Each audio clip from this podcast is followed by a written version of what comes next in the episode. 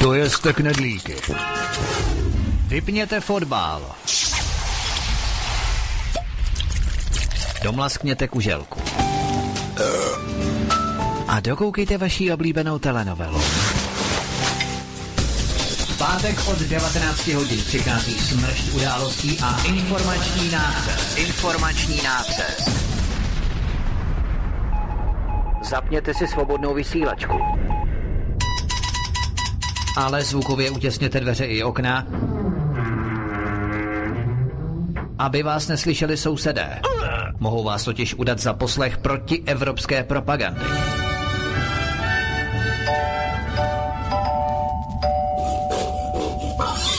Proto buďte tuctoví, všední a hlavně nevybočujte. Pokud vystrčíte svobodně hlavu, nemilosrdně vás pokosí motorovou pilou. Demokracie? Ano, ale pouze ta po jejich. Proto zapalte svíčky, kupte pár plišáků a semkněte se s námi v boji proti bruselskému terorismu. Šéf-redaktor z pravodejského portálu Ironet.cz pan VK komentuje aktuální události posledního týdne na vnitrostátní i zahraniční politické scéně. Z ganze Čechyše Polk jistajíme simulantní bande. Zákulisní informace, které se nám vždy nemusí líbit. A komu tím prospějete, co? Geopolitické analýzy, rozvědky, zpravodajské služby. Buďme napřed ve vnímání informačního pole řídících mocenských procesů. Mocenský tenzor je neúprostný. Máte zaseknutý kompas na západ? Každý pátek od 19 hodin si k nám přijďte pro nový, protože nám funguje na všechny čtyři směry.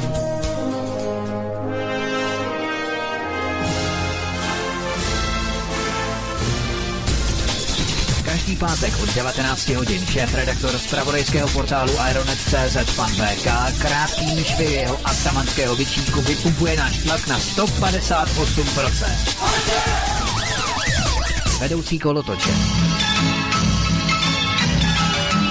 Ve společném programu na svobodném vysílači CS. CS. CS. Dobrý večer, je pátek 23. února a akorát začíná pořád hovory u Klábosnice a neb co týden vzal se šéf-redaktorem zpravodajského portálu Aeronet a Vítkem Stapin Rádia. Takže slyšíme se, pánové, a předávám slovo. Ano, Jirko, slyšíme se, zdravím Perfektně. tebe, zdravím všechny posluchače naše, zdravím čtenáře Aeronetu, v této chvíli také proměněné na posluchače a zdravím i tebe VK, vítej v Dizentu. Ano, slyšíme se výborně, já vás také zdravím ve studiu a všechny u poslechových přijímačů. Doufám, že dneska to bude zajímavé a že nikdo nás nebude rušit. My se dneska budeme věnovat eh, cenzorským praktikám zahazování e-mailů, které jsme načli minulý pátek. Bylo to stěžení téma nebo jedno z dominujících témat, eh, který jsme řešili minulý pátek, protože to eskaluje do podstatě velmi obludných rozměrů, které jsme minulý pátek ani netušili. Podíváme se i na uh, zprávu kolem Andreje Babiše, Jana Sarkociho, operativce v podstatě z první zprávy SMB, rozvědky, který rozšiřuje informace který šíří informace. Má to všechno dukopis z pravodajských her a pokud zbyde čas, což doufáme, že zbyde, tak se podíváme i na nové satelitní centrum NATO, které má vzniknout v České republice a podíváme se i na neziskovky, které schání horečně nové kádry z vysokých škol, nové, řekněme, koordinátory, nové manažery a další pracovníky do jejich sektoru. Takže nevíme, co se děje, jestli neziskovky skutečně schání nové prvníky pro to, aby mohli lépe, řekněme, napravovat to špatné mínění po prezidentských volbách českých občanů. Ale vrhněme se na první téma. Minulý týden jsme tu hovořili o tématu cenzury v rámci zahazování e-mailů s výskytem stringů řetězce slov jako Aeronet, parlamentní listy a dalších alternativních serverů na freemailových službách Zdeňka Bakaly, respektive jeho subdodavatelské firmy Excelo SRO Tomáše Charváta, která pro ně zajišťuje tzv. antispamové řešení. Jedná se o Centrum.cz, Atlas.cz, Volný.cz a nově také Tiskali.cz a s jeho poddoménou nebo doménou řekněme dvojtvo.cz bývalý Word Online. Situace se ovšem zhoršuje, eskaluje do rozměrů, které jsme si minulý týden ani nedokázali představit. Zdá se, že probíhá v těchto týdnech za kolektivního mlčení mainstreamových médií první vlna jakéhosi testování, jak bude česká společnost reagovat na plošné umlčování v podobě cenzury a do jaké míry vznikne mediální tlak vlna odporu proti podobným praktikám. Tak eh, VK, co se během toho týdne tedy stalo od minulého pátku a skutečně si myslí, že to vypadá jako laboratoř, kdy se servery Zdeňka Bakaly staly jakýmsi prvním pokusným testovacím balonkem rezistence nebo nálady české společnosti, do jaké míry se dokážeme vzepřít? No tak jednoznačně. Naše redakce je od, od vysílání minulého pátečního pořadu doslova zavalena tisíce a tisíci e-mailů. Já jsem vůbec neměl čas je projít, prošel jsem několik stovek, dalších 17 tisíc, teď se dívám, 17 452 e-mailů jsem ještě nepročet. Prosím vás, já jsem velice rád, všichni jsme velmi rádi v redakci za, za zpětnou vazbu. Já to všechno budu komunikovat a přeposílat našemu právníkovi. Sbíráme fakta, pokusíme se nějakým způsobem toto řešit na poprávní stránce i na úrovni Evropské unie, podat podnět bruselským úřadům a tak dále. Ale co je důležité, z toho mála, co se nám podařilo zatím projít, eh, tak vyplývá, že úroveň, nebo řekněme rozsah eh, cenzurování eh, na e-mailových platformách, které používají ochranný antispamový software, virus free od společnosti Excel, SRO z Prahy, tak ten rozsah toho cenzurování je naprosto enormní, neskutečný a neuvěřitelný. My jsme dneska publikovali článek, který uvádí za všechny ty příklady asi tak eh, zhruba ty tři nejzajímavější, které jako nejlépe reflektují ty důsledky a dopady toho, co to znamená. Když soukromá společnost České republice nebo skupina osob v soukromých společnostích rozhodne, že bude porušovat ústavu, že bude porušovat zákony České republiky a i e, jednotlivé direktivy a nařízení Evropské unie a Evropské komise. Um, já kdybych měl řekněme, nějakým způsobem vypíchnout to, eh, z čeho jakoby jsme úplně eh, šokovaní, eh, tak je způsob a forma cenzurování obsahu e-mailu, nebo řekněme doručování nebo nedoručování e-mailu podle obsahu. To znamená autorizace. Odesíláte nějaký e-mail, odešlete a očekáváte, že e-mail bude doručen. K tomu abychom my se mohli na, to, na tohleto dívat z nějakého, řekněme, objektivního hlediska, eh, tak se musíme podívat, jak eh, funguje nakládání se spamem a s identifikovaným spamem eh, u seriózních společností zdůraznuju seriózních, ne jako je nějaký dodavatel společnosti Ekonomia, eh, kde mizí e-maily, ale říkám seriózní zpracovatel spamu. My jsme se obrátili na společnost Symantec, eh, jedna z největších společností na světě, eh, kontaktovali jsme společnost Google, požádali jsme o jejich vyjádření, od Symantecu jsme dostali vyjádření, od společnosti Google ještě ne, ale Symantec nám přesně poslal vlastně systém, jakým způsobem on nakládá se spamem a je tam eh, jasně uvedeno, že, žádná, eh, že žádný e-mail společnost Symantec nesmí nikdy zahodit. Jo, to znamená, že to, co jsem říkal minule, eh, to mimochodem na přednášce společnosti Google minulý rok, když jsem byl, tak společnost Symantec se řídí úplně stejnými pravidly. Neexistuje, aby kterákoliv z těchto, řekněme, renomovaných společností aby někomu zahodila e-mail, i kdyby to byl očividnější a zcela jednoznačnější nebo naprosto nevyvratitelný spam. Hmm. Neexistuje. Protože o zahození e-mailu si musí vždycky rozhodnout koncový příjemce naprosto a čistě sám. To je to hlavní. No a e, ty zprávy, které dostáváme a ta svědectví, ta jsou strašlá, strašlivá a hrozivá.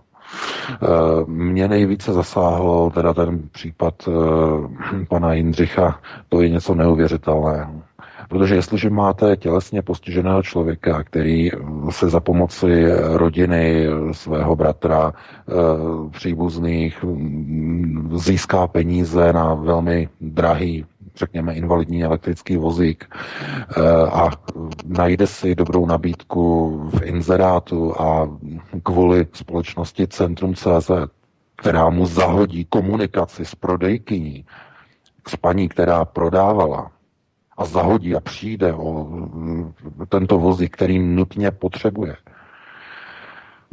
tak to je svinstvo. To se nedá prostě jinak nazvat. Mě to, mě to úplně eh, nejvíc oslovilo, proto jsem to dal tady ten příklad do toho, do toho článku, protože to je přesně ono, o čem jsem hovořil a ani to nedošlo, že může mít takto, řekněme, úplně brutální konotace. Když jsem o tom hovořil minulý týden, eh, že to není jenom o tom, že někdo někde něco čte, ale že, to, že může být blokována, zahazována komunikace mezi lékařem a pacientem a tak dále. Mluvil jsem o tom minulý týden. Eh, tak eh, když máte příklad a situaci, kdy se opravdu najednou jste, konf- jste konfrontováni s realitou a s příběhem jednoho člověka, který je takto postižen a poškozen, eh, tak si uvědomujete, jak je to zrůdný systém.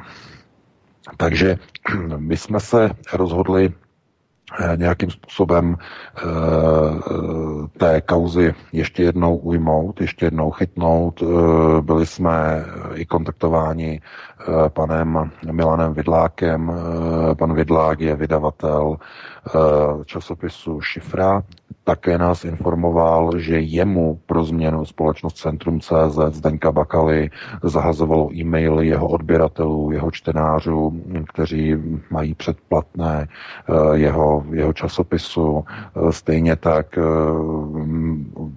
tam došlo i vlastně ke vzniku škody, protože on komunikuje i s inzerenty, protože má inzerci, takže eh, i jednotlivým vlastně inzerentům eh, vlastně se nemůže třeba dopsat, nebo oni jemu se nemůžou dopsat, protože jeho doména kterou používá časopis nebo casopis, pomlčka šifra CZ, je na seznamu takzvaně závadových webů společnosti Konspirátoři SK, o které jsme hovořili minulý týden v pátek. Takže eh, vydavatel, je to, je to nejenom pan Vozičkář, eh, zradce, ale je to i vydavatel časopisu, a eh, ten třetí příklad, který jsem tam dal, tak to je paní Magda, zase zase otázka zase zdravotního principu. Víte, eh, eh, když si přečtete ten článek, tak eh, paní Magda má problémy s lupenkou a víte, jak je to dneska. Lupenka, to je, pokud se podíváte na internet, tak lupenka je taková záhadná nemoc, kde vlastně eh, eh, postižení, řekněme, kůže, kdy se vám vlastně, vlastně generuje nebo roste kůže moc rychle a odlupuje se vám a je to bolavé a bolestivé a tak dále a tak dále, tak zkrátka léky na to moc dobře nepomáhají. Každý, kdo trpí lupénkou, tak tohle to ví. No a je zajímavé, že vlastně nejvíce třeba těmto lidem, kteří mají chronickou formu lupenky, tak pomáhají takzvaná homeopatika. No, bylinky a léčiva z přírody a tak dále a tak dále. Jenže tohle se nelíbí eh, farmaceutickým lobby. To jistě víte, že farmalobby dělají různé akce, různé věci, aby byly blokovány některé, řekněme, homeopatické léky v lékárnách. Eh, nebudeme jmenovat tady jednu konkrétní specifickou, velmi známou lékárnu v České republice, která má přímo dohodu se společností Pfizer, že bude blokovat a nebude prodávat eh, ve svých prodejnách homeopatická léčiva jedné tady německé firmy, ale to by bylo na jinou diskuzi. Nicméně, ta, blo, ta blokace, ta blokace práce, eh, řekněme, homeopatických serverů spočívá právě i v tom, že jsou házeny do jedné skupiny s takzvanými dezinformačními servery. To je všechno. Oni totiž eh, všechny servery, které nechtějí, aby eh, řekněme, komunikovali s veřejností, aby lidé, kteří se zajímají nebo jsou okolo těchto serverů, združují se okolo těchto serverů, aby se mezi sebou mohli komunikovat. A to nejsou jenom lidé na alternativě ohledně řekněme, politické nebo spravodajské alternativy. To jsou lidé, kteří jsou i nemocní a kteří hledají například eh, alternativu léčební. Jo, ale to je také alternativa. Takže všech těchto lidí se chtějí zbavit, chtějí je zablokovat a házejí je do jednoho pytle. No a Eh, jak nám paní Magda napsala, tak měla tenhle ten problém, že se nemohla najednou eh, dokomunikovat a nemohla se dohodnout eh, se svojí dodavatelkou z Vysočiny, která dělá ty mastičky a ty, ty, ty nápoje, které se vlastně vaří z těch bylinek a jako to pomáhá na nějakou tu lupenku. Takže tohle to je zase jeden z těch dalších příkladů, kdy uh, blokování vlastně komunikace, e-mailové komunikace vede k tomu, uh, že dochází ke ztrátám a poškození cizích práv. A tohle to už, to už není věcí uh, rozhodování o tom, co je to spam. Poškozování cizích práv je trestný čin. A my získáváme tyto informace a schromažďujeme materiály. A jednoznačně v tomto budeme konat. Ale ne na úrovni českých úřadů, ale budeme to posunovat přes eh, orgány Evropské unie. Protože chceme jít proti původcům eh, této cenzury na úrovni evropských orgánů. Z jakého důvodu to teď nebudu odhalovat. To není teď předmětem tohoto pořadu. Ale eh, my nebudeme tolerovat, že někdo porušuje ústavu České republiky a že nikdo nenajde zastání u veřejnoprávních médií, na jejichž provoz e, čeští koncesionáři platí 7 miliard korun každý rok. A na naše podněty nikdo nereaguje. Český rozhlas nemá zájem, česká televize nemá o kauzu zájem, všichni mlčí. Takže e, já bych chtěl vyzvat e, všechny lidi, kteří nás poslouchají, Eh, aby eh, tuto kauzu vlastními prostředky medializovali. A to takovým způsobem, aby se informace dostaly eh, do podvědomí všech lidí, vašich spolu, řekněme, spoluzaměstnanců, vašich kamarádů, vašich rodinných příslušníků, vašich dětí. Abyste se zaktivizovali a abyste pomohli tuto kauzu šířit různými kanály, nejenom sociálními sítěmi, kde tyto informace jsou blokovány na různých Facebookcích a tak dále, ale i, řekněme, mezi lidmi, to znamená tam, kde chodíte, tam, kde žijete, tam, kde pracujete, tuto kauzu šířit, rozšiřovat ji, aby eh, se, tato, aby se tyto informace o naprosto brutální a neuvěřitelné cenzuře, aby se dostaly co nejvíce mezi lidi. V nějaké chvíli totiž už mainstream nebude moci o této kauze mlčet, bude se muset touto kauzou zabývat. A chtěl bych apelovat především na politiky, kteří byli e, zvoleni e, v podzimních volbách a mají, řekněme, onen pro národní postoj, aby se touto kauzou co nejrychleji zabývali na půdě poslanecké sněmovny. Je to zcela, e, řekněme, klíčové, protože Tohle to už není o tom, jestli někdo chce někoho ochránit před nějakým virem nebo nějakým spamem nebo nevyžádanou poštou. To je o tom, že v České republice jsou společnosti a firmy, které se rozhodly, že budou porušovat české zákony a že budou porušovat práva, která jsou ukotvena v ústavě v rámci listiny základních práv a svobod. A cenzura, kdy jednotlivé e-maily eh, a alternativních a homeopatických a jiných, eh, řekněme, jinonázorových nebo světonázorových serverů jsou blokovány a jsou zahazovány, tak taková politika nesmí být akceptována. S takovou politikou se nesmíte smířit. Protože tohleto, jak si řekl Vítku, je naprosto přesně tak, jak to říkáš. Eh, je to zkušební balónek. Oni zkouší, a je to v podstatě salámová metoda, dívají se na to, nebo snaží se zjistit, co všechno si občané České republiky, kteří nejsou v tom hlavním myšlenkovém proudu, to znamená, nejsou to ty ovce, co všechno si e, nechají líbit, jak daleko můžou zajít. A já tady budu varovat, e, milí posluchači, e, pokud nebudete tuto kauzu medializovat, tak eh, onen, řekněme, mocenský tenzor, nebo řekněme ono overtonovské okno toho, co je možné a to, co je vyžadované, se posune takovým směrem, že v určité chvíli za několik týdnů nebo za několik měsíců už nebudete schopni se dostat ani na vaše oblíbené webové stránky. Protože všichni uvidí, ti, kteří ještě dneska neblokují, to si prosím vás uvědomte, to je zkušební balónek. Ti, kteří ještě dneska si nedovolí blokovat, tak zítra už si to dovolí. Protože uvidí, že Zdeňkovi Bakalovi společnosti a ekonomia, která provozuje ony ty tři zmíněné freemailové servery a že nějaké firmě Excelo z Prahy pana Charváta, že zkrátka, dojde, že zkrátka projde cenzura mazání nepohodlných názorů, mazání a zahazování nepohodlných e-mailů, které obsahují nepohodlné odkazy na nepohodlné servery nebo na nepohodlné zboží. Paní Magda nakupuje mastičky, homeopatika, tak ji zablokovali. Tak jí zahazovali e-maily. Respektive ne jí, ale uh, její, její obchodnice, která vlastně posílala, posílala zpátky a, uh, ty e-maily. Vlastně ona jako je nemohla dostat, protože tam měla ten podpis a tady ty věci. Takže uh, tohleto, jestli někdo si myslí, že tohle je nějaká kauza, nějaká izolovaná. Ne, ne, ne, to je začátek. To je zkušební balónek, který má zjistit, jak bude reagovat veřejnost na naprosto neuvěřitelnou cenzuru. A uh, můžete v příštích dnech očekávat, že vznikne nějaká, řekněme, kampaň ne, nebo objeví se takzvaný damage control, to znamená zahlazování stop po škodách nebo minimalizace škod, uh, kdy se třeba objeví někde nějaké výroky um, provozovatele e-mailu nebo provozovatele onoho zmíněného spamu, kde bude říkat, že přece oni nedělají nic špatného, oni jenom vyhodnotili podle nějakého algoritmu že tohle to je e-mail.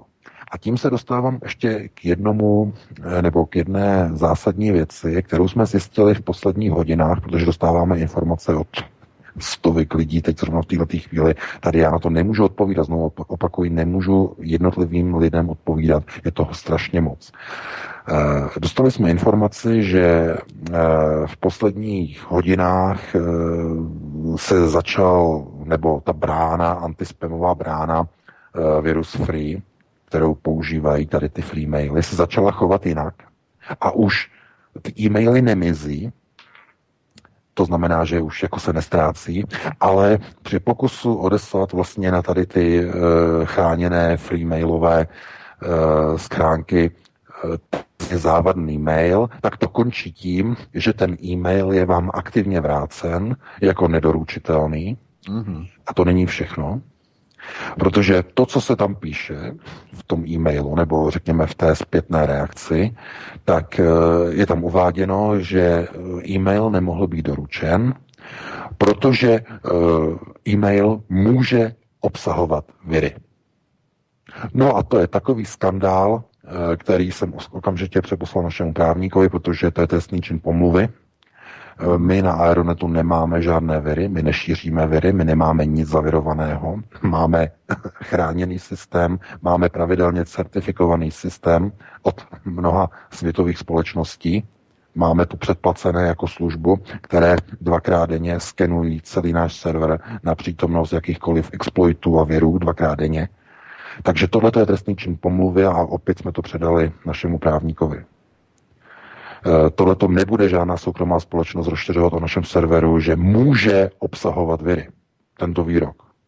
To je, tak, to je něco tak neuvěřitelného, co je možné v České republice, že to jsou, to, to jsou naprostí amatéři. Já nevím, jaký oni mají původ, co vystudovali. To jsou diletanti. Ten, kdo provozuje tenhle ten, tenhle ten antispamový systém, to je diletant neuvěřitelného formátu. Já si to nedokážu vysvětlit.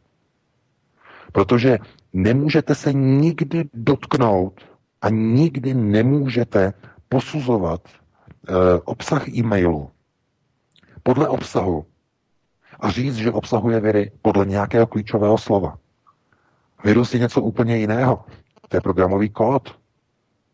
To znamená, pokud ten e-mail neobsahuje žádnou přílohu, tak nemůže obsahovat ani virus.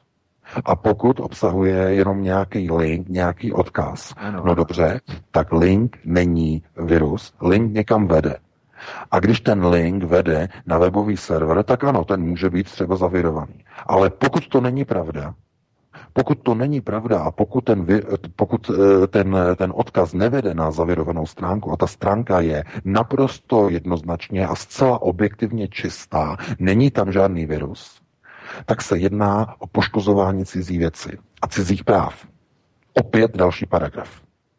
Protože zákazníci, naši čtenáři, i když my nenabízíme žádné eh, placené služby, ale pro ostatní servery, které například nabízejí předplatné a tak dále, je toto poškozování cizích práv. Takže opět další paragraf. A e, my se nemůžeme dívat na to, co se děje. Všichni jistě víte, nebo minimálně naši čtenáři vědí, že tohle to není jenom o tom, že někdo e, blokuje e, doručování e-mailů, které obsahuje řetězec Aeronet.cz nebo další názvy serverů. To je o tom, že vás chtějí úplně umlčet. Společnost Facebook našemu portálu zrušila tento týden profil. Eh, na základě podnětu z Centra proti terorismu a hybridním hrozbám, hrozbám nebo lidem z CTHH. Máme to ověřené přímo z Dublinu, z Irska, od společnosti Facebook, na základě podnětu z CTHH. A za co? No, že jsme napsali články, velmi nelichotivé články na adresu, řekněme, dezinformací, které jsou šířeny okolo táboru lety. Někdo to inicioval z CTHH. Takže kvůli tomu nám takzvaně sundali, sundali uh, Facebook a z, ještě z druhého důvodu, že jsme tam napsali nějaké věci uh, v posledních článcích uh, ohledně, uh, řekněme, propojení jistých lidí na George Soroshe ve věci jeho napojení na Zdeňka Bakalu a jeho společnost Ekonomia a blokování e-mailů a cenzuru e-mailů v České republice tedy v souvislosti s kauzou, o které právě teď mluvíme. Takže z tohoto důvodu nám sundali uh, Facebook. Já říkám, zaplať pámbu, že už tam nemusíme být, protože my jsme, my jsme měli otevřený Facebook jenom kvůli tomu, že nás k tomu nutili uh, naši, řekněme, čtenáři, kteří říkají, že nemají nic jiného, že chodí na Facebook, ale tohle je jenom důkaz toho, že uh, milí uživatelé rychle, rychle honem, honem, rychle pryč z Facebooku a prostě běžte někam jinam tam už není žádná svoboda slova, tam napíšete nějaký článek, okamžitě jste označeni za nějakého rasistu, xenofoba, hned vás blokují za nějaký názor. Eh, takže my jsme přešli na eh, sociální síť eh, v kontaktu, nebo v kontaktě, nebo vk.com, doufám, že, to tvoje síť třeba. Nebude, že si to nikdo nebude plést se mnou. no, no, no, no, no. no, no, no, tady to, to je jenom skoda. Eh, takže eh, pokud chcete, tak si, protože je v češtině, on nabízí vlastně je rozhraní v češtině, jako VK.com je, je multilanguage nebo multijazykový, takže to je dobré v tomto ohledu.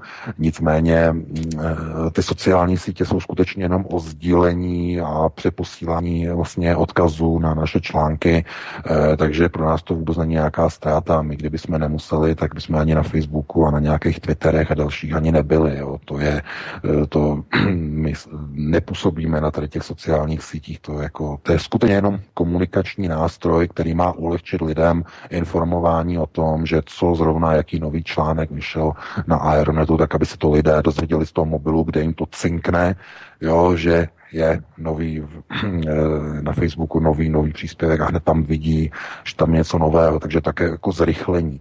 Ale eh, je to jenom ukázka toho, že pokud píšete o někomu nepohodlných věcech, tak vás budou chtít blokovat a umlčet. Ať už jsou to e-maily, nebo jsou to facebookové profily, nebo je to přímo dostupnost stránek od vašeho providera. Jak jsme informovali minulý týden, blokování na úrovni DNS serveru. Znamená, ani se nedostanete na svoji oblíbenou webovou stránku přes eh, DNS server, který vám poskytne poskytovatel eh, internetového připojení. Musíte si změnit DNS server na některý, který není takzvaně cenzorovaný. Takže eh, blokace blokace, zakazování, omezování přístupu k informacím. A proto neustále jsou proti nám takové ty mediální útoky eh, typu dezinformační servery, ruský server, proruský server, konspirační server, všechny ty nálepky, jedna po druhé nalepovaná, eh, prostě tohleto, oni už, víte, oni nemůžou s váma vést diskuzi v argumentační rovině. Protože bychom je umlátili taškama. Taškama argument. Bychom je umlátili. Takže oni nemůžou s náma argumentovat, oni to vědí moc dobře, takže nás prostě jenom nálepkují. No a na, t- na takové jednodušší lidi to funguje. Eh, lidi, kteří se nezajímají o souvislosti a nečtou a nepoužívají vlastní hlavu, eh, tak na ty lidi to funguje, ale na rozumné lidi, kteří uvažují o informacích, tak to nefunguje a uvědomují si, že minimálně veřejnoprávní média v České republice už dávno neplní svoji roli. Za 7 miliard korun veřejnoprávní média mlčí, že bývalý obaron a miliardář a provozovatel druhého největšího e-mailového systému v České republice cenzuruje e-maily a zahazuje podle jistého seznamu, zahazuje e-maily občanů České republiky. Největší skandál, kauza od roku 89, největší útok na občanská práva, na práva svobody vyjadřování. A nikdo, nikdo z veřejnoprávních médií nechce o kauze mluvit. Znovu opakuji a znovu apeluji na poslance SPD. Adresně. Dostali jste mandát od voličů, kteří chtějí změnu.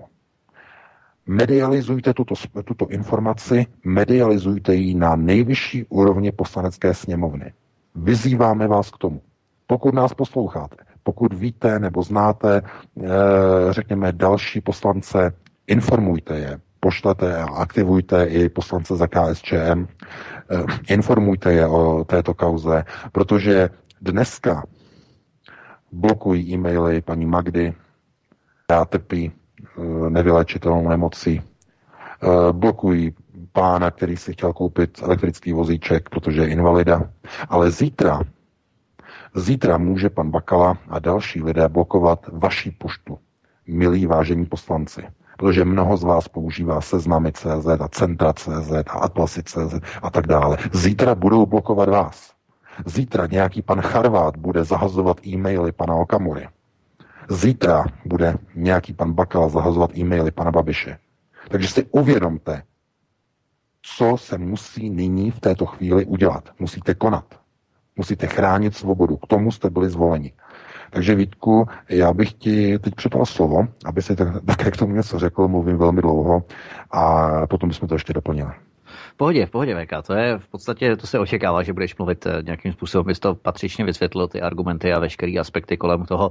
Ale já bych se jenom eh, věnoval trošičku historii, ale zároveň v současnosti, protože vykreslil bych krásně spojení a o tom budu mluvit pondělí a ve středu příští týden eh, kdy budu popisovat v podstatě, kdo stojí v zákulisí za politickými stranami, kdo je sponzoruje, kdo je donátorem, štědrým donátorem a jaké mediální agentury stojí za politickými stranami a jednotlivými třeba prezidentskými kandidáty, protože to je také důležité. Měli jsme možnost zaznamenat informace, že například eh, pan Pavel eh, Fischer nebo Marek Hilšer, anebo i Jiří Drahoš eh, půjdou do senátních volebních kampaní v říjnu 2018, takže my ty informace musíme rozkrývat. Ale já bych právě tady chtěl vykreslit propojení TOP 09 přes jednu firmu a české televize. Mimo jiné tedy, to víme, že když si vzpomeneme na, anebo takhle, já bych ještě řekl jednu informaci, že Lenka Pasterčáková, to je jenom o nezávislosti novinářů, že Lenka Pasterčáková byla mluvčí volební kampaně Jiřího Drahoše. Zároveň je to šéf-redaktorka, ne, pardon, zároveň je to redaktorka pořadu 168 hodin na České televizi. Jo? Takže redaktorka České televize pořadu 168 hodin dělá mluvčí Jiřímu Drahošovi. To za prvé těm eh, věcem, jak eh, paní, myslím, že manželka Jiřího Drahoše říkala, že jim Česká televize fandí, ale nemůže to dát najevo a tak podobně. Takže to jsou naprosté spojitosti, pokud bych nikdo z vás třeba nevěděl. Ale co chci říct, že určitě si vzpomínáme na americký radar v Brdech, kdy zmocněnec Tomáš, Tomáš Klvaňa byl angažován v rámci firmy AMI Communications. To byla ta firma AMI Communications tak eh, v podstatě to byla firma, kterou vláda České republiky, tehdy ODS, TOP 09, tak podobně, KDU, ČSL a Zelení, angažovali bez výběrového řízení, aby pozitivně naladila českou veřejnost k umístění amerického radaru v Brdech. Rok 2007-2008. AMI Communication, to je důležité. Tak uh, mateřská firma této AMI Communication, AMI AS, přispěla TOP 09 v roce 2009, tedy v roce jejího vzniku, částkou 100 tisíc korun. Vzpomínáme si na Jaroslava Drábka, Stop 09, na ministerstvu práce a sociálních věcí, jeho sociální karty a další šílenosti v roce 2011-2012 A ta firma AMI AS, která sponzorovala TOP 09 v roce 2009 100 tisíci korunami, tak ta AMI AS získala zakázku za více jak 2 miliony korun českých právě na ministerstvu práce. Většinový majitel firmy AS Michal Svatý byl v té době navíc zaměstnán na dohodu o pracovní činnosti jako poradce prvního náměstka Ministerstva práce a sociálních věcí Vladimíra Šišky. To byl náměstek eh, pana Jarmíra Trápka. A Vladimír Šiška tedy zaměstnal Michala Suchého v souvislosti s interní komunikací přípravy sociální reform, sociálních reform. Takže, abychom si to schrnuli, tehdejší první náměstek ministerstva práce Vladimír Šiška z 09 znal většinového vlastníka firmy AMI AS, Michala Svatého, kterého si zaměstnal jako poradce a zároveň tomuto svému poradci, kterého znal, zadal zakázku za 2 miliony korun, tedy firmě Michala Svatého AMI AS. To je jenom tak na okraj. Ale jakým hospodem, eh, v podstatě jakým eh, mm, způsobem hospodařili náměstci a ministři TOP 09, když tedy měli tu příležitost tam mohli. A teď se k tomu dostávám, abych propojil ten kruh, aby toho nebylo málo tak Česká televize podle smlouvy z roku 2017 utratila přes 12 milionů korun za vylepšení svého mediálního obrazu u veřejnosti. A zkuste si schválně typnout, eh, k komu tohle vlastní PR zadala, jaké firmě, respektive formou tendru. Ale můžeme se domnívat, jak ten tender byl, jak ty podmínky byly nastavené.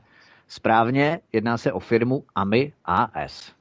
Firma ze skupiny AMI, která zajišťovala prosazování amerického radaru v Brdech, která sponzorovala TOP 09, tedy Miroslav Kalousek, eh, skupina kolem Zdenka Bakaly, a která nyní vytváří příznivý mediální obraz České televizi. Spolupráce České televize, TOP 09, prostřednictvím firmy AMI AS. Takže kruh se nám uzavírá a v podstatě tady vidíme, jakým způsobem pracují ty firmy, které byly zaangažovány už v historii, v, v událostech kolem umístění radaru v Brdech, sponsoringu TOP 09 a teď České televize. Takže to je jenom na okraj eh, o nezávislosti České televize a říkám, já o tom budu mluvit detailněji tedy příští týden, ale to je jenom na okraj. Ale VK, já bych se tě ještě závěrem tohoto tématu zeptal, co myslíš, že je lepší? Myslíš, že je lepší právě samozřejmě jednak tedy tlačit, vyvíjet neskutečně velkou kampaň, silnou kampaň uh, proti serverům Ekonomia, anebo právě vyklidit prostor a zdekovat se takzvaně někam jinam, protože já si zase myslím, že to oni právě potřebují. Nás eliminovat z toho veřejného prostoru, abychom nebyli vidět, abychom byli na serverech, které jsou jinde a abychom vyklidili prostor, abychom nebyli vidět. Jo, takže zase to je, zase, ano, ano. to je problém.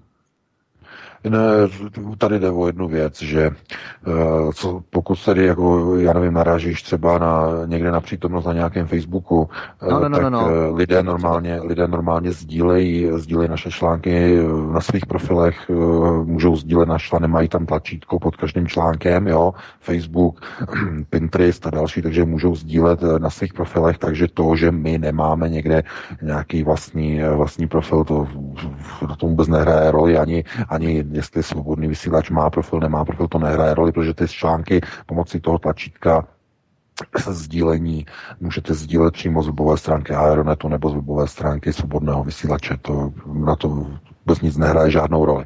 Ale e, co rozhodně nesmí nikdo rezignovat, tak je jako to, že se někdo prostě jakoby stáhne a že když někdo blokuje e-maily a řekne, tak dobře, tak já z toho e-mailu odejdu jinam. No, přesně. pro boha, tohleto, tohleto uvažování, to je něco neuvěřitelného. Mm, mm. Protože to je právě ten zkušební balónek. Vám nepomůže to, že odejdete ze serveru, eh, z freemailových účtů eh, společnosti Ekonomia, že si zrušíte na Centrum.cz, Atlas.cz a Volný.cz eh, svoje poštovní schránky a přejdete na seznam. Protože když uvidí ostatní provozovatele, že Zdeňku Bakalovi a jeho e-mailům prošlo blokování a cenzurování e-mailů, tak za půl roku začnou to samý dělat úplně stejně i oni. I na seznam už přestanou chodit, i na seznam přestanou chodit eh, e-maily na takzvaně závadové servery i tam. To je zkušební balónek pro Boha. A jestli někdo se myslí, no dobře, tak uh, přejdu zase na nějaký jiný. To je uzavřený kruh, protože ten kruh uh, se někdy zase spojí, někde se uzavře. A už nebude žádný uh, freemailový uh, profil nebo žádný, nebo žádný freemailový účet, uh, kde vám potom budou chodit bez jakékoliv cenzury e-maily. Žádný takový už v České republice nebude. Proč? No, protože nikdo si nedovolí takový freemailový server provozovat. Protože se řekne, No, blokují přece všechny, všichni velký hráči na českém trhu. Řeknou manažeři e, ve firmách. E, podívejte se, blokuje centrum a je to v pořádku. A druhý řekne, podívejte se, blokuje seznam, no to je v pořádku. No, my nebudeme blokovat. Co kdyby nás ještě označili, že jsme nějaký proruský server? Co kdyby nás označili, že jsme dezinformační e, poskytovatel e, e-mailových účtů? Ježíš Maria, musíme honem rychle taky blokovat.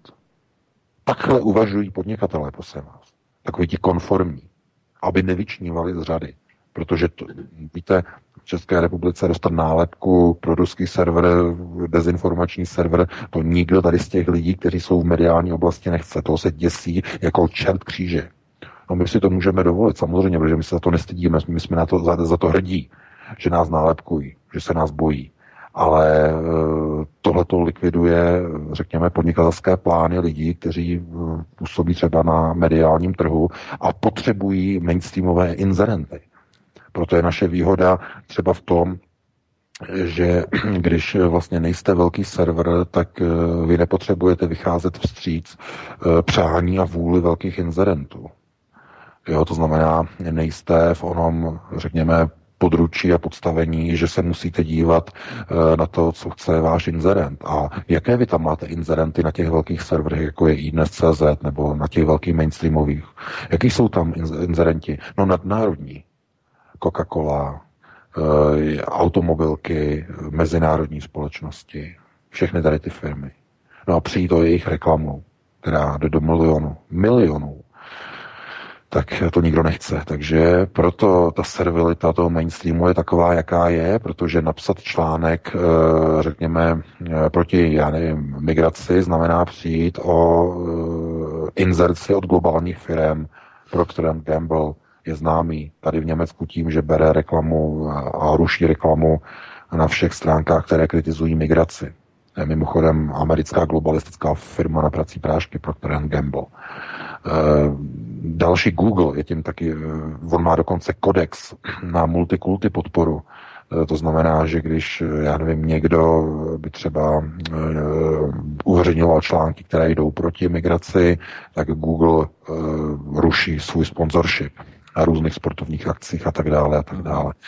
Uh, takže oni se toho bojí a z toho důvodu potom vidíte, že ta konformita vítězí. No a vy, když se neozvete a budete akceptovat to, že na serverech eh, Zdenka Bakaly někdo maže eh, e-maily na centrum CZ a těch dalších a budete říkat, no tak odejdu jinam, no tak eh, to děláte tu nejhorší věc a to si zaděláváte na obrovský problém, protože to je začátek cenzury. Protože je to, je to, je to schvalování cenzury pasivitou, odchodem, mlčením. Tím takzvaně legalizujete a institucionalizujete cenzuru jako takovou. Je to, je to, je to samocenzura nebo autocenzura. Vy tím, že nic neděláte, provádíte autocenzuru, jako tady u Němců, tady v Německu to samé. Oni brblají, že to migrace, tohleto, ale přijdou volby a přijde reportér, já nevím, CDF a, a ptá se a ano a musíme nějakým způsobem se o ně postarat a tak dále a tak dále. Mm-hmm. Takže, takže nemyslete si, že to je jenom nějaká česká povaha, to tady v Německu je úplně to samé, jako to, ne, já bych řekl, že dokonce v některých otázkách dokonce ještě víc utaženější než v České republice, jako jo, daleko více. Třeba na ulici v Česku narazíte na někoho, kdo klidně řekne, já nemám rád migranty, já, já třeba já volím Okamuru a takhle, jako normálně, jako najdete, jo, normálně. A tady ne, tady se nikdo nepřizná k tomu, že volí já nevím, že by, že by třeba volil AFD, to lidi se bojí. Jasně, jasně. Tohleto, tohleto odhalovat, takže mm, aby se tady to nepřekopírovalo do České republiky, tak eh, lidé musí začít se aktivizovat na ochranu svých práv. Ano a svoboda slova, komunikace, to je to zásadní, to je to základní.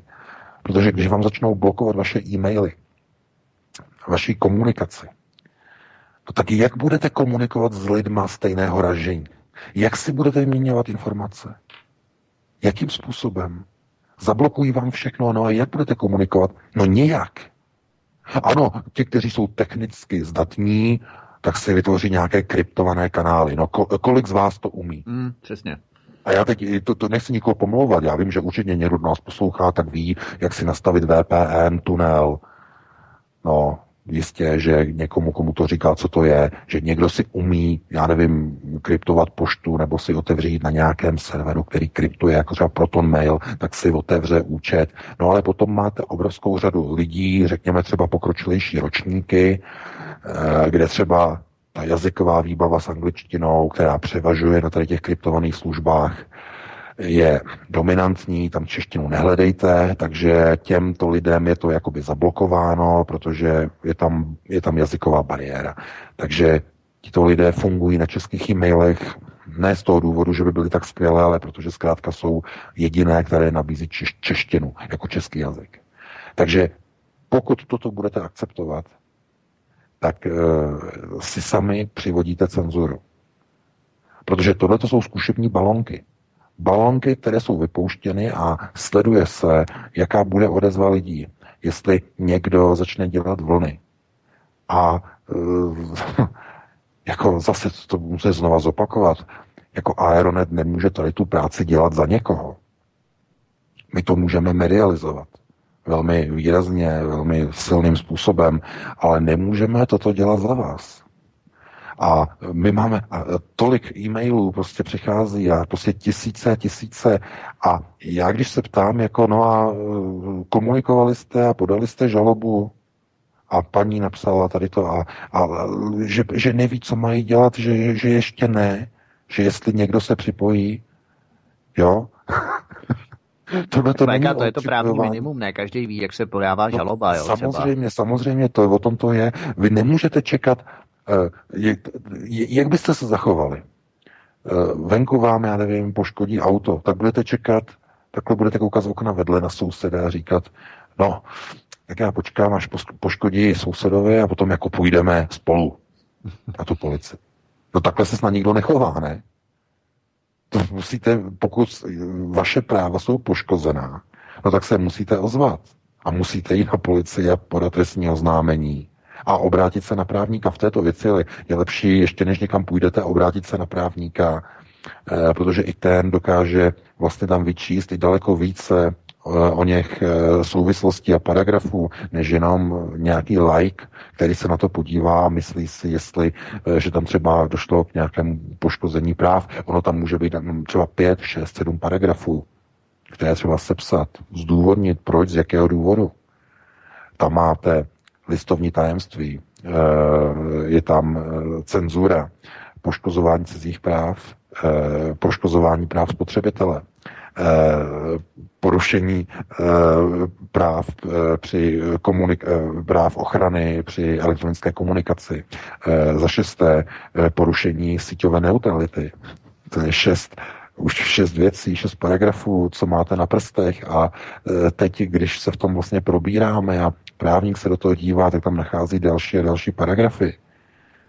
No, chápete, ale to, tohleto případ od případu je jiný.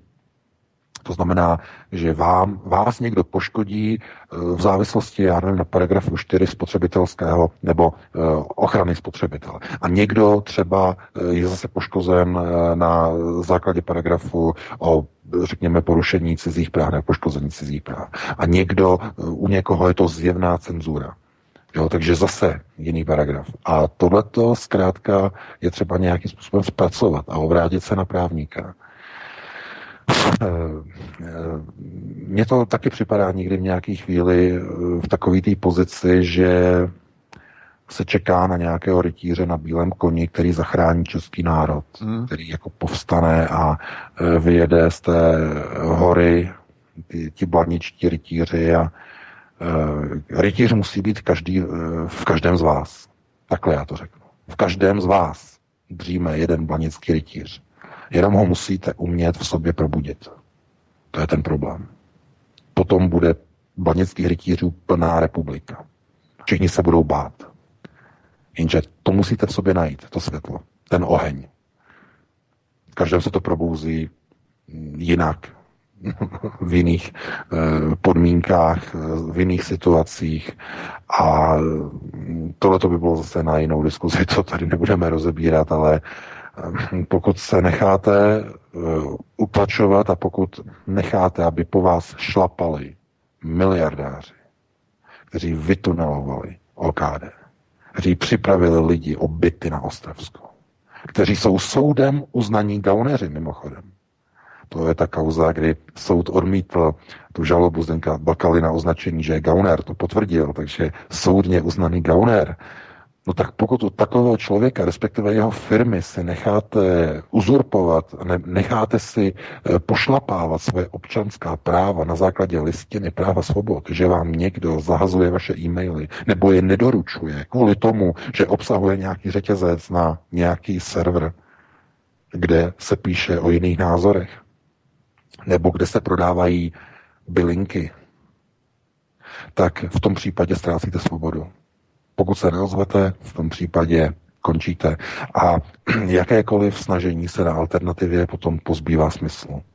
Potom poslouchání těch našich pořadů a čtení alternativy je úplně zbytečné, mm. protože pokud tyto informace vás neaktivizují k tomu, abyste v sobě probudili onoho banického rytíře, obrazně řečeno samozřejmě ne, abyste uh, se chopili nějakých zbraní a někoho šli někde mydlit, to ne, tak to není myšleno, ale v sobě, abyste našli tu morální sílu, že tak já teď povstanu a já se začnu zasazovat o svoje práva a práva, řekněme, svého vnitřního kruhu, své rodiny. To je důležité. A rozhodně já tady nechci nijak mentorovat, vůbec ne, protože eh, vím, že každý člověk funguje úplně jinak, mnoho lidí toho nebude nikdy schopno z toho důvodu, že, že, se, že se bojí, nemají tu odvahu to já naprosto chápu, s tím se každý člověk nenarodí, ale je důležité, eh, aby minimálně tyto informace byly sdíleny, protože k tomu toho rytíře nepotřebujete k tomu, abyste tyto informace sdíleli. Důležité je, že ty informace se dostanou mezi hodně lidí a mezi nimi někteří ty rytíři budou. Někteří z nich se o to budou zajímat a skutečně se za to postaví. Takže proto je důležité, aby ty informace byly sdíleny a nejenom na těch sociálních sítích, kde je to otázka jakoby jednoho kliknutí, je to pohodlné, ale i řekněme verbálně mezi svými známými, abyste o tom pohovořili ve své rodině, se svými dětmi, vnoučaty, abyste o tom pohovořili mezi svými známými, abyste ukázali lidem, podívej se, já ti tam pošlu e-mail, on tě nedojde. A jenom kvůli tomu, že my společně čteme nějaký server o bylinkách, e, nějaká homeopatika, nebo je to server, já nevím, o nějakých duchovních záležitostech, já nevím, osud CZ a takhle, protože máme třeba jiný náhled na, řekněme, životní priority. Někdo preferuje, já nevím, peníze, na druhém místě peníze a na tom třetím místě tam uh, jsou třeba finance. Jo. Hmm. Tak to je prostě žebříček hodnot někoho. Ale zase jiný člověk, ten zase třeba má, já nevím, vnitřní vzdělávání, nebo chce dosáhnout nirvány, vnitřní pohody a tak dále. Takže lidi mají různé žebříčky hodnot. A kdo má právo blokovat vám přístup na nějaký server jenom kvůli tomu, že se tam píše o nějakých, eh, já nevím, o souladu s přírodou? V čem je to horší než server, který uh, vyjíždí třeba finanční statistiky z Wall Streetu? Hmm. Deň třeba, finance nahoru dolů. Tak proč jeden server je blokovaný a ten druhý není blokovaný? Jo, tohleto, to jsou právě ta občanská práva. O tom to je. A tohleto, když budete uh, akceptovat, že někdo bude rozhodovat o tom, jaký e-mail vám dojde, nebo jaký e-mail vám bude vrácen se lživou hláškou, že možná obsahuje viry a necháte si to líbit, no, tak v tom případě ztrácíte svobodu. V tom případě vítáte s otevřenou náručí totalitu. Ale ne totalitu jako před rokem 89, Hm, ne, ne, ne, ne, ne. Tu nejbrutálnější totalitu, kdy si nebudete smět a nebude vám dovoleno si ani myslet, co byste si chtěli myslet. Protože vám budou koukat do hlavy. Dnešní systémy na internetu, eh, takzvaná big data, vyhodnocování dat, vás dokáže vyprofilovat. Oni vás vyprofilují, váš charakterový profil, že co píšete, jaké stránky navštěvujete a čím déle tyto služby používáte, tím lepší profil, přesnější o vás vytvoří. Dopředu. Je to něco jako Minority Report, jako ten, ten film, hollywoodský film, kde vlastně kriminalita byla predikována dopředu na základě určitých, řekněme, projekcí. Takže tohle to vůbec není žádná legrace, že, nic, nic, co by bylo k nějakému juchání. A o to více se musíte zasadit o to, aby vám nikdo nalezl do pošty a aby vám nikdo na základě nějakého pofidérního seznamu nějakých, nějaké slovenské neziskovky která označuje nějaké servery za, hm, já nevím, politicky, hm, že nejsou viabilní, nebo já nevím, nejsou schůdné, nebo nejsou akceptovatelné, to je jedno, tak přece nebudete eh, akceptovat, že vám někdo eh, leze do pošty a že vám někdo tu poštu zahazuje. To přece není normální.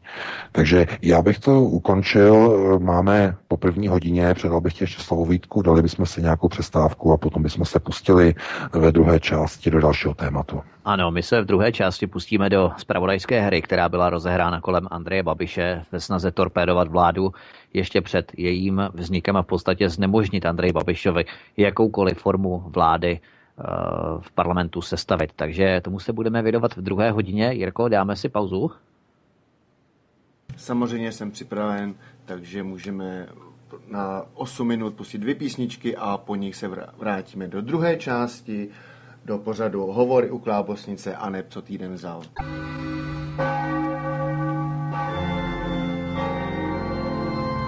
Také byste rádi věděli, kam půjdou naši politici na zasloužený odpočinek ke spánku na věčnost. Přímo z poslanecké sněmovny přes americkou ambasádu až do strašnického krematoria. Pojď stoupat jak dým až tam, kam jen ptáci mohou Chceme je nechat sedět v poslanecké sněmovně tak dlouho, abychom jim házeli my lístky do urny, než v té urně skončí oni sami. Co takhle jim dát do rukou hrstku tabletek Viagry? Aby ukázali, že se dokáží za náš národ konečně postavit? Oh yeah! pátek od 19 hodin přichází smršť událostí a informační nácest. Informační nácest. Každý pátek od 19 hodin šéf redaktor z pravodejského portálu Ironet.cz pan VK krátký myšvy jeho atamanského vyčínku vypumpuje náš tlak na 158%. Vedoucí kolotoče. Ve společném programu na svobodném vysílači CS. CS. CS. Posloucháte druhou část, jak už jste slyšeli ve znělce a dvě písničky, které byly, jsem pustil, jsem eh, za, eh, pustil záměrně a ta první byla na vzpomínku odešlé zpěvačky skupiny Cranberries Dolores. Takže Vítku, pane Veka, máte slovo.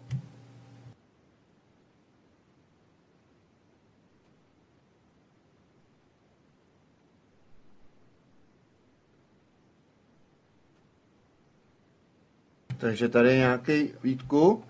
Slyšíme Aha, se? já jsem vyplej mikrofon. Tak, teď už se slyšíme. Slyšíme se dobře. Fajn, fajn, fajn. Já měl vypnutý mikrofon, omlouvám se. Taky zdravím tady všechny posluchače v druhé třetině dnešního vysílání a máme jenom tři čtvrtě hodiny, a něco, nebo respektive slabou tři čtvrtě hodinu, tak se vrhneme do dalšího tématu, protože rád bych, rád bych zvládl témata dvě, po případě tři. Uvidíme, jak nám to časově vyjde. Takže Andrej Babiš se stal obětí dezinformace a pravděpodobně i zoufalé spravodajské hry. Na základě rozhodnutí Slovenského ústavního soudu, který jeho kauzu poslal na krajský soud nižší instance k prošetření případu a dokázání Babišovo působení pro STB. Do hry vstoupil operativec rozvědky první zprávy SMB Jan Sarkozy. Jan Sarkozy obvinil britského předsedu Labour Party Jeremyho Corbina, že v 80. letech spolupracoval s československou tajnou službou STB a že se této spolupráce účastnil i Andrej Babiš. Co z toho můžeme VK vyčíst? Jaké znaky zpravodajské hry jsou tu patrné a co můžeme vyvodit z určitého načasování, timingu této akce nasledované těsně po prezidentské volbě 2018? No je to jednoduché, je to naprosto průhledné.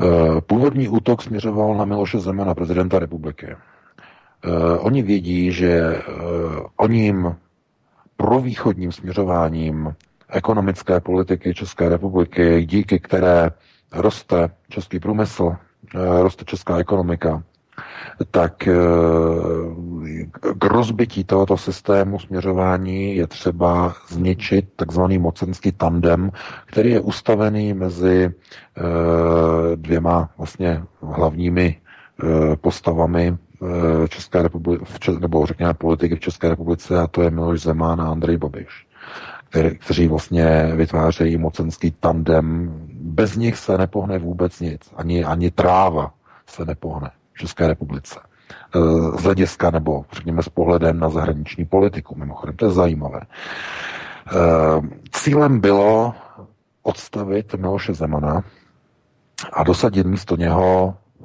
povolnou loutku, řekněme, pro amerických zájmů. Protože zatím to stojí samozřejmě americké národní elity, které chtějí Českou republiku pro svůj plán takzvaného trojmoří. Jsme o tom už několikrát hovořili. Eh, Polsko už je pod kontrolou Spojených států, stejně tak Maďarsko. Eh, určité, určité problémy teď vznikají na Slovensku, protože eh, mezi, mezi Bratislavou a Berlínem vzniklo zajímavé, velmi zvláštní mocenské propojení. To propojení má společného jmenovatele maďarskou otázku.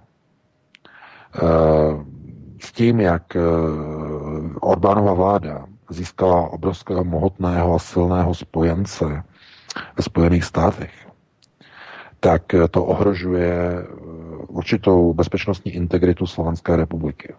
To, řekněme, slovenští politici to vědí. Já jsem také v kontaktu s jedním slovenským politikem, hovoříme o tom někdy telefonicky, ale eh, ono, je to, ta obava má svůj základ. Protože Američané mění hranice ve spojení, eh, ve spojení eh, s, s některými zeměmi a eh, všichni víme, jak, nebo jaký vliv měla americká moc na formování hranic po první světové válce. A všichni víme, jaký vliv měla, měly Spojené státy na formování hranic po druhé světové válce. Ano, ano, ano. Na základě Jalty, na základě postupy a na na, tom, na tom základním půdorysu eh, onoho poválečného uspořádání v Evropě po roce 45. Takže Jestliže vidíme, že se pohybují americké tanky po celé Evropě, že hrozí zase nějaký válečný konflikt s Ruskou federací, tak ono to není dokonce ani o tom, jestli vznikne někde nějaký boj nebo nějaká válka, ale je to o tom, že eh, v rámci bezpečnostní politiky by mohly vznikat územní požadavky nebo řekněme etnické požadavky ze strany Orbánovy vlády vůči Slovensku. Protože pokud bude mít Maďarsko za sebou tak obrovské zázemí a tak obrovskou moc, jako jsou americké elity, tak je možné úplně všechno. No a kde hledá Bratislava ochranu proti změnám určitého uspořádání po druhé světové válce? No paradoxně v Berlíně. Protože Angela Merkel něco takového nedovolí, protože územní rozpory eh, ona neuznává. Ona uznává pouze onu vizi nové Evropy, das neue Europa, to je její, to ona o tom pořád mluví, a ona e, bude garantem územní integrity Slovenska, ať přijde cokoliv. To je paradox. Eh, Slováci v podstatě jsou ve zvláštní, já jim nezávidím, ve zvláštním postavení, protože oni zcela oprávněně stojí e, proti, proti migraci. Víme, že národnostně okotvení Slováci, že jsou proti migraci, e, to je, to je, to je, to je, to je správný postoj, to je úplně naprosto jednoznačné. Tam není pochyb. Ale Eh, co to znamená, nebo co by to znamenalo, kdyby, řekněme, tento odpor, který je proti migraci, protože on je saturovaný hlavně z Maďarska.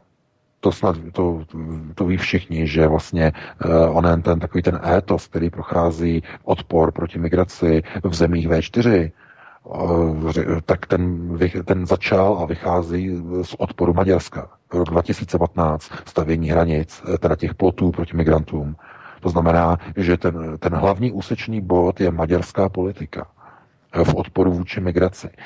A e, jestliže bude, a my vidíme, že je posilován vztah mezi Budapeští a Washingtonem, tak e, ve střednědobém horizontu může dojít k tomu, že pozice Maďarska bude v rámci střední Evropy nebo bývalých středoevropských zemí, bývalých komunistických satelitů, bude natolik silná, že může začít působit i na takzvanou maďarskou otázku na Slovensku. Proto eh, Bratislava se dlouhodobě v onom strategickém nastavení, eh, to je, protože to je, to, je, to je přímo vidět z toho, tak se snaží vytvořit těsnější svazek s Berlínem.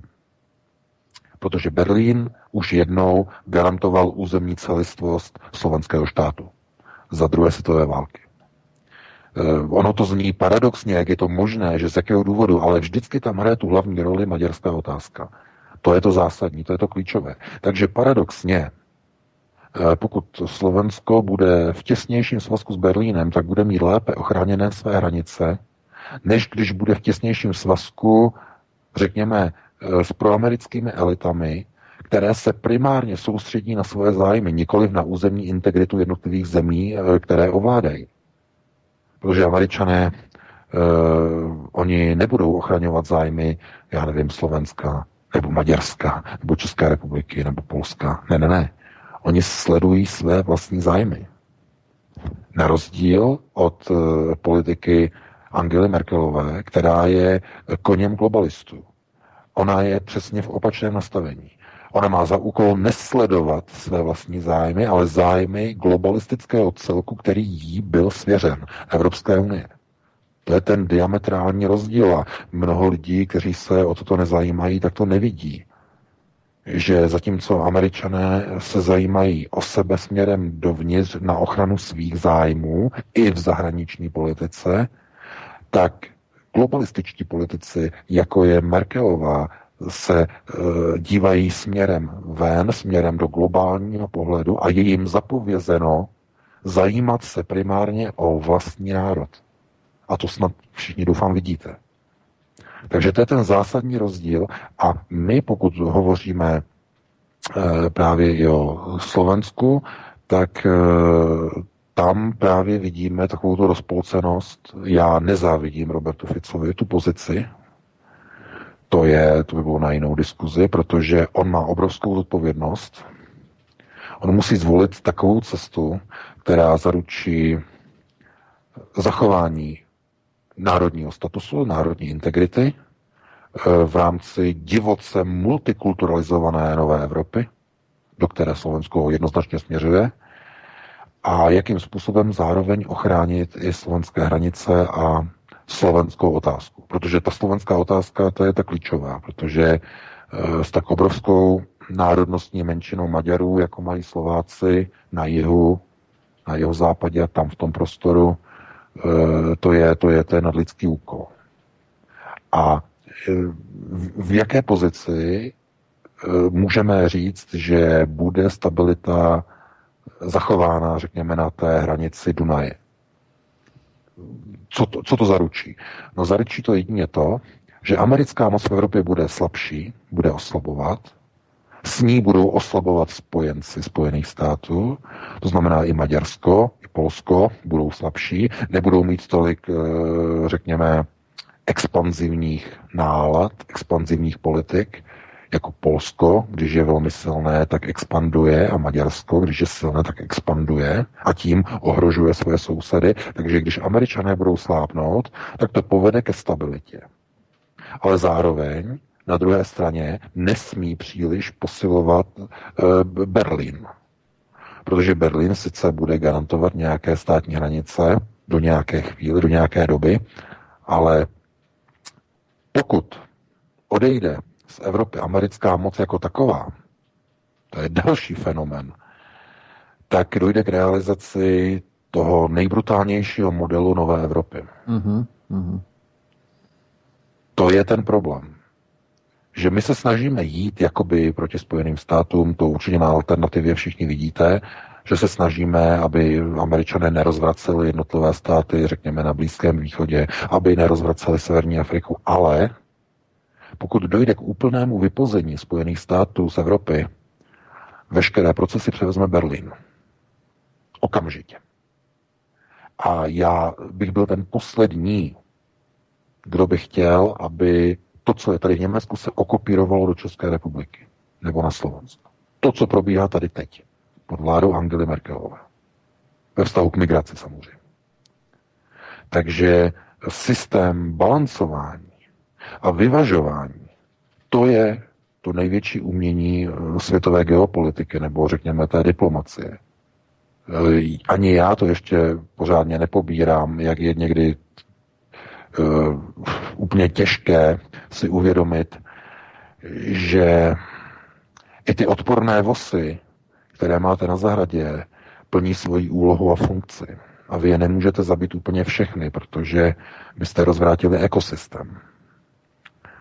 Protože vosy likvidují schnilé ovoce a když tam necháte schnilé ovoce, tak e, zase červy se pustí a rozmnoží se a pustí se, pustí se do půdy a to přiláká zase, zase další e, hmyz a tak dále a tak dále a mouchy a tohleto. Takže e, ta pozice Spojených států musí být taková, že nebude expanzivní, že nebude rozvracet stabilitu jednotlivých zemí, ale zároveň, že přítomnost této mocnosti zamezí expanzi jiných mocností v Evropě. To je naprosto klíčové, to je, to je ten, ten, ten hlavní mustr. A e, my v této chvíli se na to díváme z toho pohledu, že jediný, kdo tady tu politiku chápe, tak je ruský prezident Vladimir Putin. Proto on po vybombardování těch 100 ruských eh, žoldáků, kteří tam byli, eh, to jste tu kauzu určitě zaregistrovali, při dobývání vlastně té,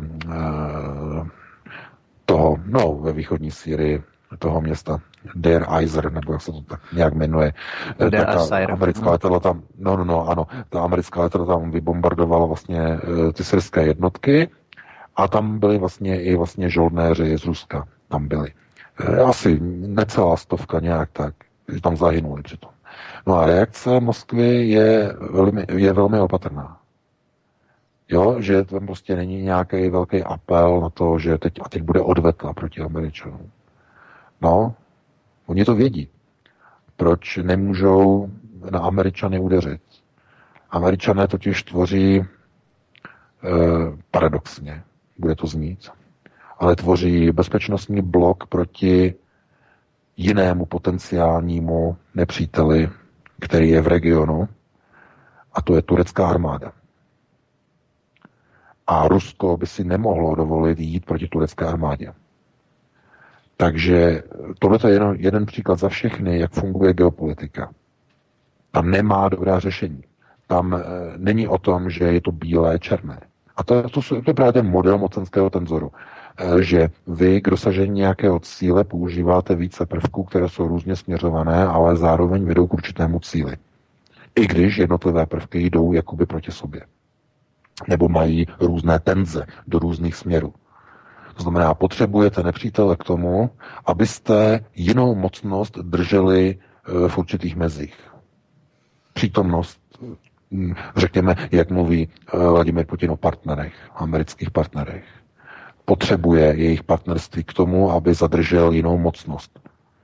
Kdyby tam nebyli, tak by tam muselo být Rusko a Rusko eh, by to ekonomicky mělo velmi problematické jít eh, do ozbrojeného střetu s největší armádou v Evropě. Hned po Rusku. Turecká armáda je druhá největší armáda v Evropě. 1,5 milionu mužů. Takže my, když se na to díváme zpětně, tak eh, vidíme ten pohled do onoho systému, eh, kdy my se snažíme nějakým způsobem jakoby nastavit nějaký rámec fungování. My se snažíme nastavit, řekněme, fungování v Evropě do takové pozice, aby jednotliví politici hájili národní zájmy. A když se teď vrátíme zpátky k tomu eh, hlavnímu tématu, to znamená Andreje Babiše a eh, Jana Sarkozyho, tak eh, mocenský tandem Miloš Zeman, Andrej Babiš jde proti těmto americkým zájmům. A oni, když nedokázali zařídit prohru Miloše Zemana, no tak co přijde logicky?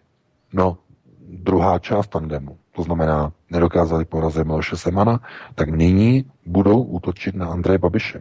A proto se najednou z ničeho nic objevil bývalý operátor první zprávy Jan Sarkozy, eh, agent, který působil v zahraničí před rokem 89 eh, na úrovni rozvědky, a teď jakoby odhaluje některé souvislosti, souvislosti s údajnou spolupráci šéfa Libristu Jeremyho Corbina a zároveň on tvrdí, že ví o Andreji Babišovi, že byl spolupracovníkem agentem STB. Andrej Babiš to prudce odmítá, označil za lháře, eh, Sarkozy eh, jakožto agent eh, nevíme, jakým způsobem, kolik on toho má za sebou jako v aktivní službě, ale údajně prý měl někde nějaký problém se zákonem, byl snad i zavřený nějakou dobu, eh, pokud je to pravda. Eh, takže jestli můžeme někomu takovému věřit, že to, co říká, je pravda, nebo jenom něco z toho je pravda, to samozřejmě nevíme. Ale každopádně je to zase další útok na eh, Andreje Babiše, a podívejte se, kolik těch útoků na něho už je.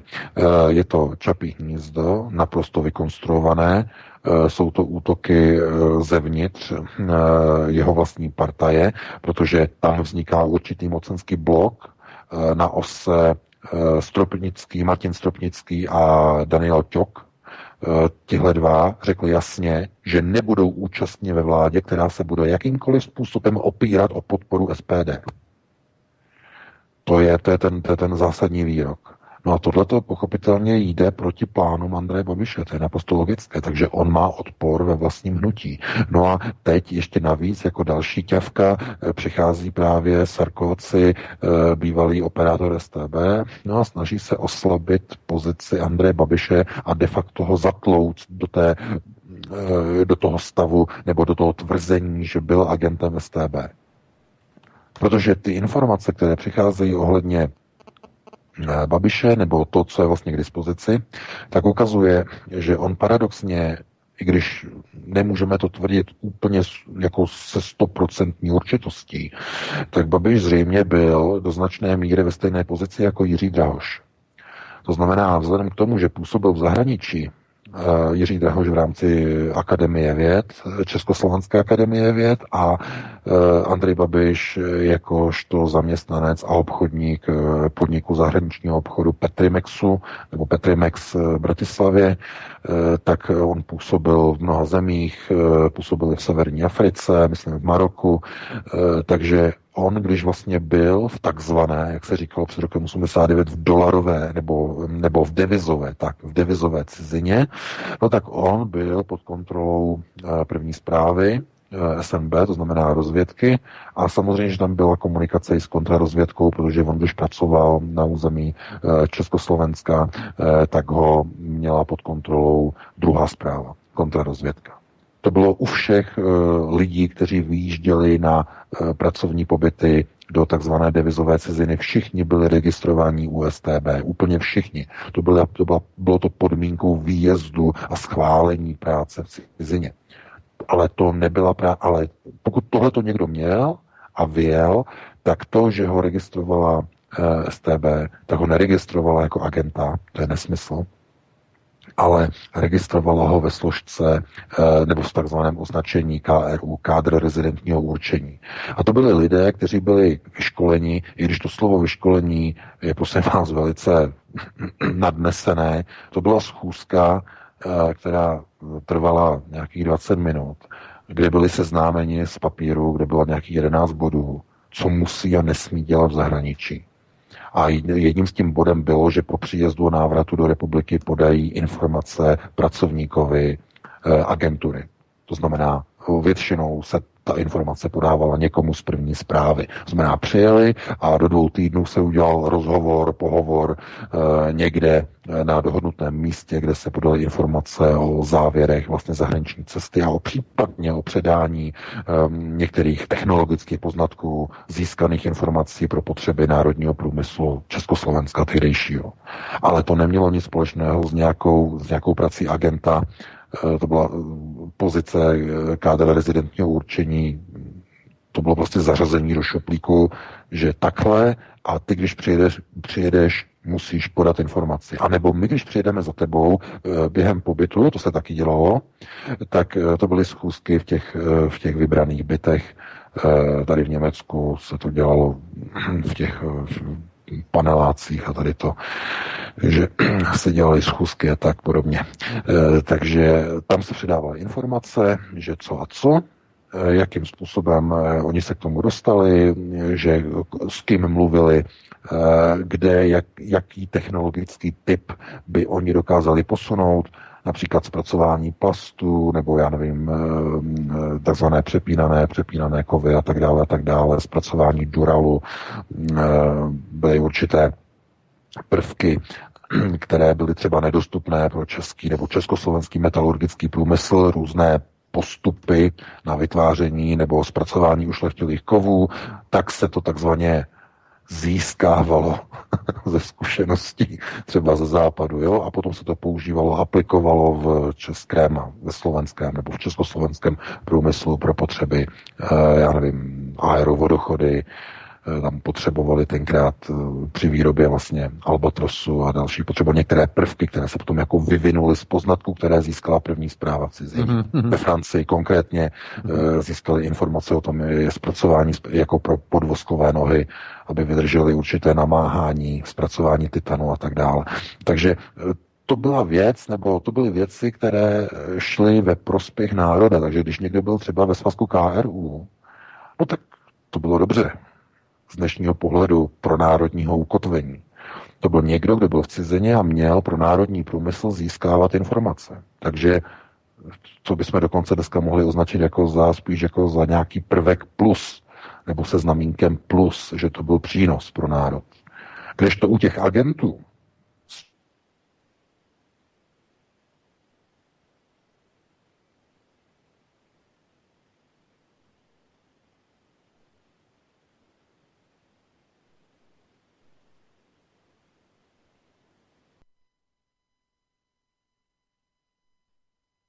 Takže musím oznámit, že akorát mi pr- právě spadnul uh, hovor skypový s Vítkem a s panem VK, takže to asi je nějaká chyba na jejich straně. Takže pustím Vidíme. A, už jsou zpátky. Že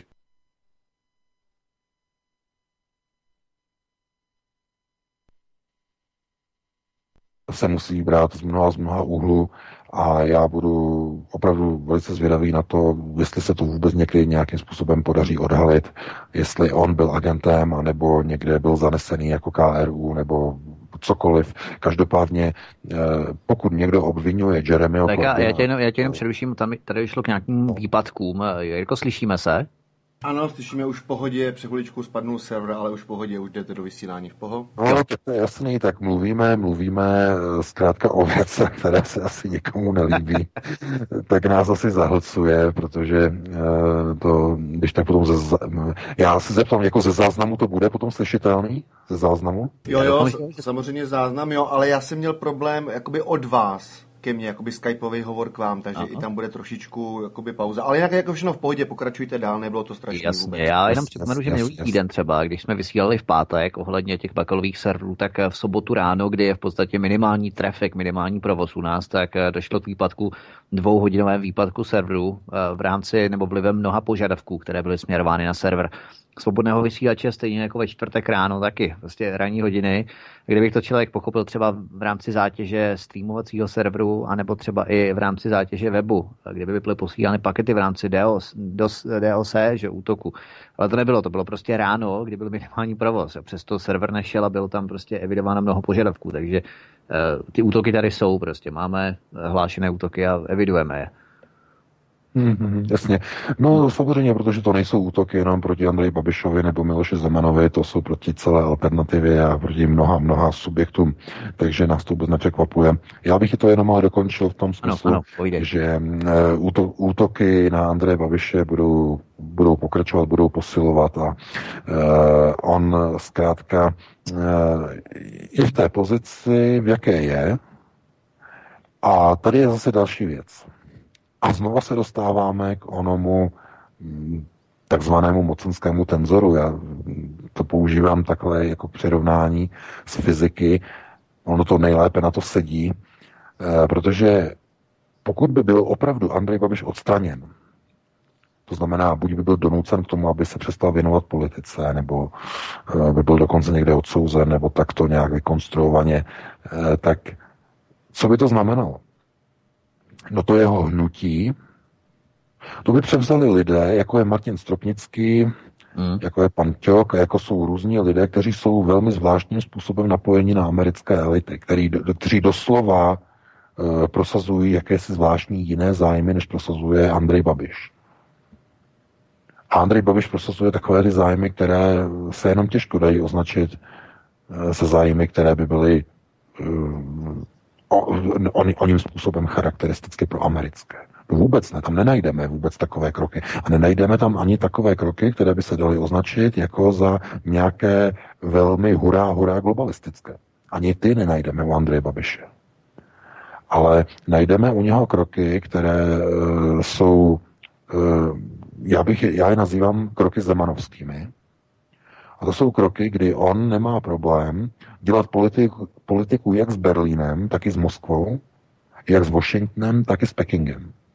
To znamená, to je přesně to zemanovské globalistické mohutné rozkročení, které takovým obrovským způsobem američané nenávidí. Ale s výjimkou Jeruzaléma protože Andrej Babiš no, samozřejmě, Jeruzalém, samozřejmě, ale to je, to je, pozor, to je, to je jiný proud, to je, hmm. Eh, to je osa, eh, osa takzvaného chazariátu a eh, to už se dostáváme jinam, to se dostáváme do sfér takzvaných vyšších procesů řízení a to je, hmm. úplně o něčem jiném. To ne, vůbec, to bychom teď zašli úplně do jiných jo, jo, jo, jo, jako Praha, jako centrum světového židovstva, to bychom byli úplně někde jinde. Tam se nahoře vyšší procesy řízení, tam vůbec tam vůbec, tam se nepohybuje nikdo jiný než eh, světový chazariát. Tam není nikdo jiný.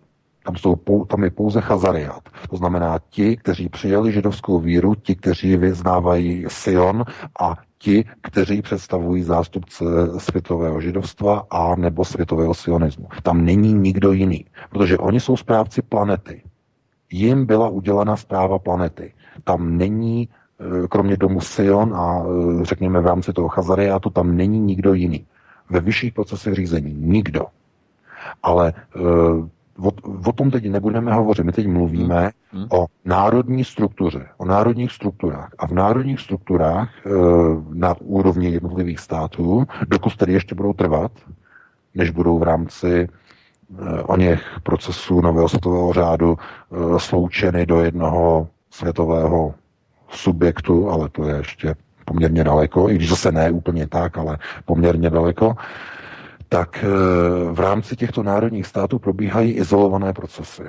No a v těch izolovaných procesech e, je třeba mít e, pronárodní zástupce, protože ti pronárodní zástupci budou, budou ochraňovat své národy k tomu, aby si udrželi národní integritu před těmi procesy, které čekají v podstatě celou civilizovanou planetu.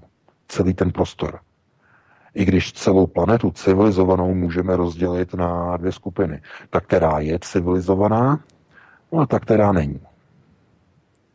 A my, když vidíme, co přichází do Evropy, to je ta druhá skupina.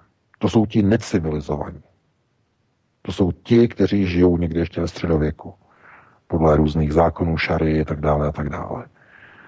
Takže my potřebujeme tyto politiky, aby chránili národní zájmy před nasourováním, řekněme, této necivilizované části do prostoru e, západní civilizace. I, což je zase zároveň plánem o něch procesů, vyšších, vyšších procesů řízení, kdy jsou určité snahy o to, aby západní civilizace se přestala vyvíjet a to z toho důvodu, že čerpá planetární zdroje, které už mají být ale určeny k jiným cílům, k jiným účelům a nejenom k tomu spotřebovávání americkými uh, bachory, abychom to tak řekli, a těmi západními bachory, uh, ale k jiným účelům k jiným účelům, které vedou směrem vzhůru, které vedou k Marsu, které vedou k dobývání jiných planet.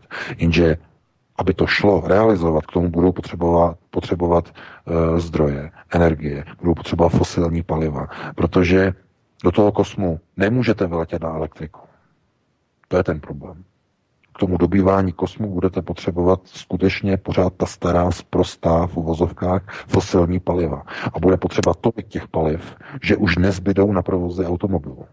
Z toho důvodu je snaha zrušit všechna spalovací auta na planetě Zemi, aby zbylo dostatek fosilních paliv pro cestu a směr vzhůru z povrchu planety na osidlování ostatních planet. Takže to je ten systém, který naopak zase zastřešuje Donald, eh, teda Donald, eh, chci říct Elon Musk. Ale to by bylo, to je tak komplexně propojené, proč, z jakého důvodu, kdo zastřešuje do té procesy, proč se lidé, kteří jsou nejbohatší, proč eh, se zbavují zlata, proč se zbavují pozemků a tak dále, tak dále, proč si kupují akcie u Elona Muska, eh, lístky na jiné planety a tak dále, zdroje, proč firmy ve Spojených státech už eh, rozdělují klejmy na povrchu Marsu, těžební klejmy, to znamená těže, těžební prostory, proč už teď v této chvíli, mm, to, to, to, jsou, to se plánuje na 50 let dopředu. A zase tam vidíme firmy, jako je BlackRock Investments mm-hmm. v kauze litia. Mm-hmm. Tak právě pobočka BlackRocku prodává těžební práva teď na, na, na Marsu. To je taková zajímavost. A chápete, všechno je to propojené. Všechno. To znamená, je to obrovská komplexní mozaika toho, že to, co se děje v této chvíli, to znamená elektrizace nebo elektrifikace automobilismu, to znamená eh, všechno, aby vlastně zůstalo jakoby k dispozici jenom tam, nebo, nebo fosilní paliva k dispozici jenom těm, kteří je opravdu nezbytně potřebují v obrovských kvantech za co nejmenší peníze. Protože když nebudou ropu spotřebovávat auta, cena ropy klesne k nule. Nebo ke směšným částkám. No a díky tomu potom budou moci pro ty mezihvězdné projekty e, za laciný směšný peníz e, získávat ropu, ta, která ještě zbyde e, na planetě Zemi. Teď v této chvíli by to ještě možné nebylo, protože stále je ropa ještě pořád relativně drahá, v řádech desítek dolarů za barel a tak dále a tak dále, takže pořád ještě drahé. Ale až to klesne někam ke dvou, ke třem dolarům, tak tam to začne. Takže eh, my se musíme vrátit k našemu původnímu tématu. Já bych ti ještě předal slovo Vítko, aby si také k tomu něco řekl a doufám, že stihneme ještě nějaké téma. Já bych možná tohle téma ukončil a poprosil bych tě VK, už máme jenom 12 minut, řekněme, do celé hodiny, tak eh, kdybychom se přesunuli do módu nebo do režimu eh, dotazů posluchačů, já bych jenom chtěl dvě témata, tak na každé tak 6 minut nebo 5 minut.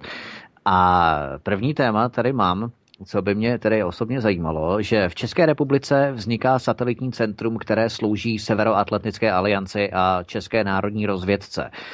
To centrum na to bude získávat a zpracovávat fotografie a radarové snímky z družic, a to i pro účely zahraničních misí. Pomáhat prý může i v civilním sektoru, sledování živelných pohrom nebo dopravních stavby a tak podobně. To centrum začne v České republice působit od 1. června 2018 a úkoly v rámci NATO začne plnit od roku 2019. Co to pro Českou republiku znamená? Užší provázání s, se spojenými státy v rámci eh, té maďarské karty, jak si říkal na Slovensku, že Slovensko musí teď inklinovat spíše k Berlínu, aby vyvážilo, ten, vybalancovalo ten střed mezi expanzivními tendencemi těch obou křídel velmocí, globalistického nebo amerického neokonů. A v podstatě mě to teďka napadlo, jestli to není i eh, nějaký light nebo soft pokračování amerického radaru v Brdech. No, tak samozřejmě navazuje to úplně na stejnou pozici, nebo řekněme na stejný projekt, akorát trošku ve větším rozsahu. no, víte, proč satelitní? Eh, no, protože americké elity chtějí z České republiky udělat eh, svého věrného spojence a geograficky je na tom Česká republika úplně maximálně nejlépe. Eh, když se podíváte geograficky, jak vypadá Česká republika, no tak to je kotlina nebo téměř, nebo prakticky je kotlina. No a e, geograficky e, tenhle ten, nebo takovéto ukotvení v Evropě je výhodné pro vojenské využití a minimálně tedy pro použití, řekněme, určitých štábních systémů. No a e, kde jinde by mohly stát nějaké radary nebo nějaké systémy, než právě na území těch nejvěrnějších spojenců. Kde jinde? V Polsku už mají e, rakety, tam už mají e, stíhačky, mají tam už dokonce i americké jednotky, no ale to nestačí. Je třeba ještě nějakým způsobem zainteresovat Prahu. Protože Praha je důležitá. Hmm. Eh, mimochodem ve všech vojenských plánech, eh, ve všech válkách, které byly v minulosti a které budou, nebo snad teda doufám nebudou, ale mohly by být v budoucnu, eh, tak české území je velmi klíčové. Mimochodem armáda střed za druhé světové války, skupina vojsk střed považovala vůbec Prahu za nejklíčovější bod odporu i poté, kdy už, kdy už Berlín padnul, tak eh, díky vlastně geografickému postavení Praha stále ještě vzdorovala, nebo řekněme území Čech bylo stále pod kontrolou německých vojsk. Takže e, i z minulosti se musíme na to dívat, že i američané budou se na to, e, nebo budou na to pohlížet úplně stejně. Takže mě to nepřekvapuje. Tady spíše jde o to, Eh, jak bude ustanovená vláda Andreje Babiše, jestli bude ustanovená, jestli dostane důvěru a jakým způsobem bude fungovat, protože mm, tam budou vytvářeny určité tlaky, které budou jasně ukazovat, eh, že buď teda eh, Praha půjde v oné dikci se spojenými státy, anebo spíše se bude přiklánět určitému globalistickému nastavení a spolupráci s východními zeměmi na ose Rusko-Čína. Eh, to je spíš ta strana Miloše Zemana. Takže co z toho zvítězí, to je zatím otázka, ale to si musíme na to teprve počkat. Tak to nás čekají tedy zajímavé vyhlídky. A poslední téma. Think Tank Evropské hodnoty schání další nové kádry, stážisty, koordinátory programu Kremlin Watch. Například týmová samostatná činnost v Kremlin Watch zahrnuje spolupráci na rozkrývání českých extremistických a dezinformačních scén a serverů, spolupráci na přípravě odborných podkladů v rámci studia dezinformačních kampaní a ochrany bezpečnosti v kybernetickém prostoru, podíl na přípravě a realizaci Stratcom Summitu 2018. Jenže to není všechno, protože evropské, evropské hodnoty nejsou jediným think tankem a spolkem, neziskovkou, která schání další PRisty, další kádry, další stážisty a koordinátory, protože další hnutí, které nese název Nesehnutí, také schání na částečný pracovní úvazek nové PRisty. Na eh, v podstatě náplň práce těchto PRistů v, v hnutí Nesehnutí spočívá v tom, že Eh, budou pracovat s novináři a novinářkami, domluvání různých mediálních výstupů, budování vztahů s novinářstvem, oni tak přímo tady píší, s novinářstvem, domluvání rozhovorů a mediální partnerství, příprava tiskových zpráv a tiskových konferencí, vedení propagační části občanských kampaní, koordinace výstupu, příprava textů a grafiky, audiovizuální reportáže z akcí, práce na webových stránkách, podíl na naplňování strategického plánu organizace. Tak eh, co se děje, že najednou neziskovky začínají horečně schánět, rekrutovat nové kádry? Současné manšafty už nestačí nebo dokonce ubývají, protože stále více lidí má k dispozici rozkryté informace, eh, na čím se podílíme hlavní měrou my, alternativci, v rámci financování, v rámci jejich financování, financování těchto neziskovek. Tak eh, co se děje? No, je nespokojenost s prací zaměstnanců ze strany mecenášů, kteří sypou peníze z zahraničních fondů do těchto neziskovek. Vždyť se podívejte, od roku 2015, kdy George Soros eh, začal nalívat velké, obrovské peníze do českých neziskovek, tak se podívejte, co se děje. Eh, alternativa posiluje v České republice, mhm. vliv neziskových, eh, teda chci říct, vliv um, serverů alternativy posiluje, posilujeme v tom smyslu, že eh, jsme odhalili některé kauzy, přebíráme určité role mainstreamových médií, které neinformují o důležitých kauzách. Eh, změnily se eh, systémy a změnil se výsledek voleb parlamentních, staré tradiční strany dopadly katastrofálně, sociální demokracie katastrofálně. Všechny ostatní strany, TOP 09 se skoro ani nedostala do parlamentu, jen tak tak. Místo toho zvítězil Andrej Babiš, na kterého vytáhli Čapí hnízdo a stejně to nefungovalo, stejně 30% hlasovalo pro Andreje Babiše, takže to je totální neúspěch. I když proti němu vrhli úplně všechno neziskovky, všechno proti němu vrhli úplně, tak byl stejně zvolen, takže neúspěch, jasný neúspěch neziskového sektoru ve snaze zabránit Babišově vítězství. No a uběhly dva měsíce nebo tři. No a co se stalo? Zvítězil Miloš Zeman. A kdo mu pomohl? No zase alternativa.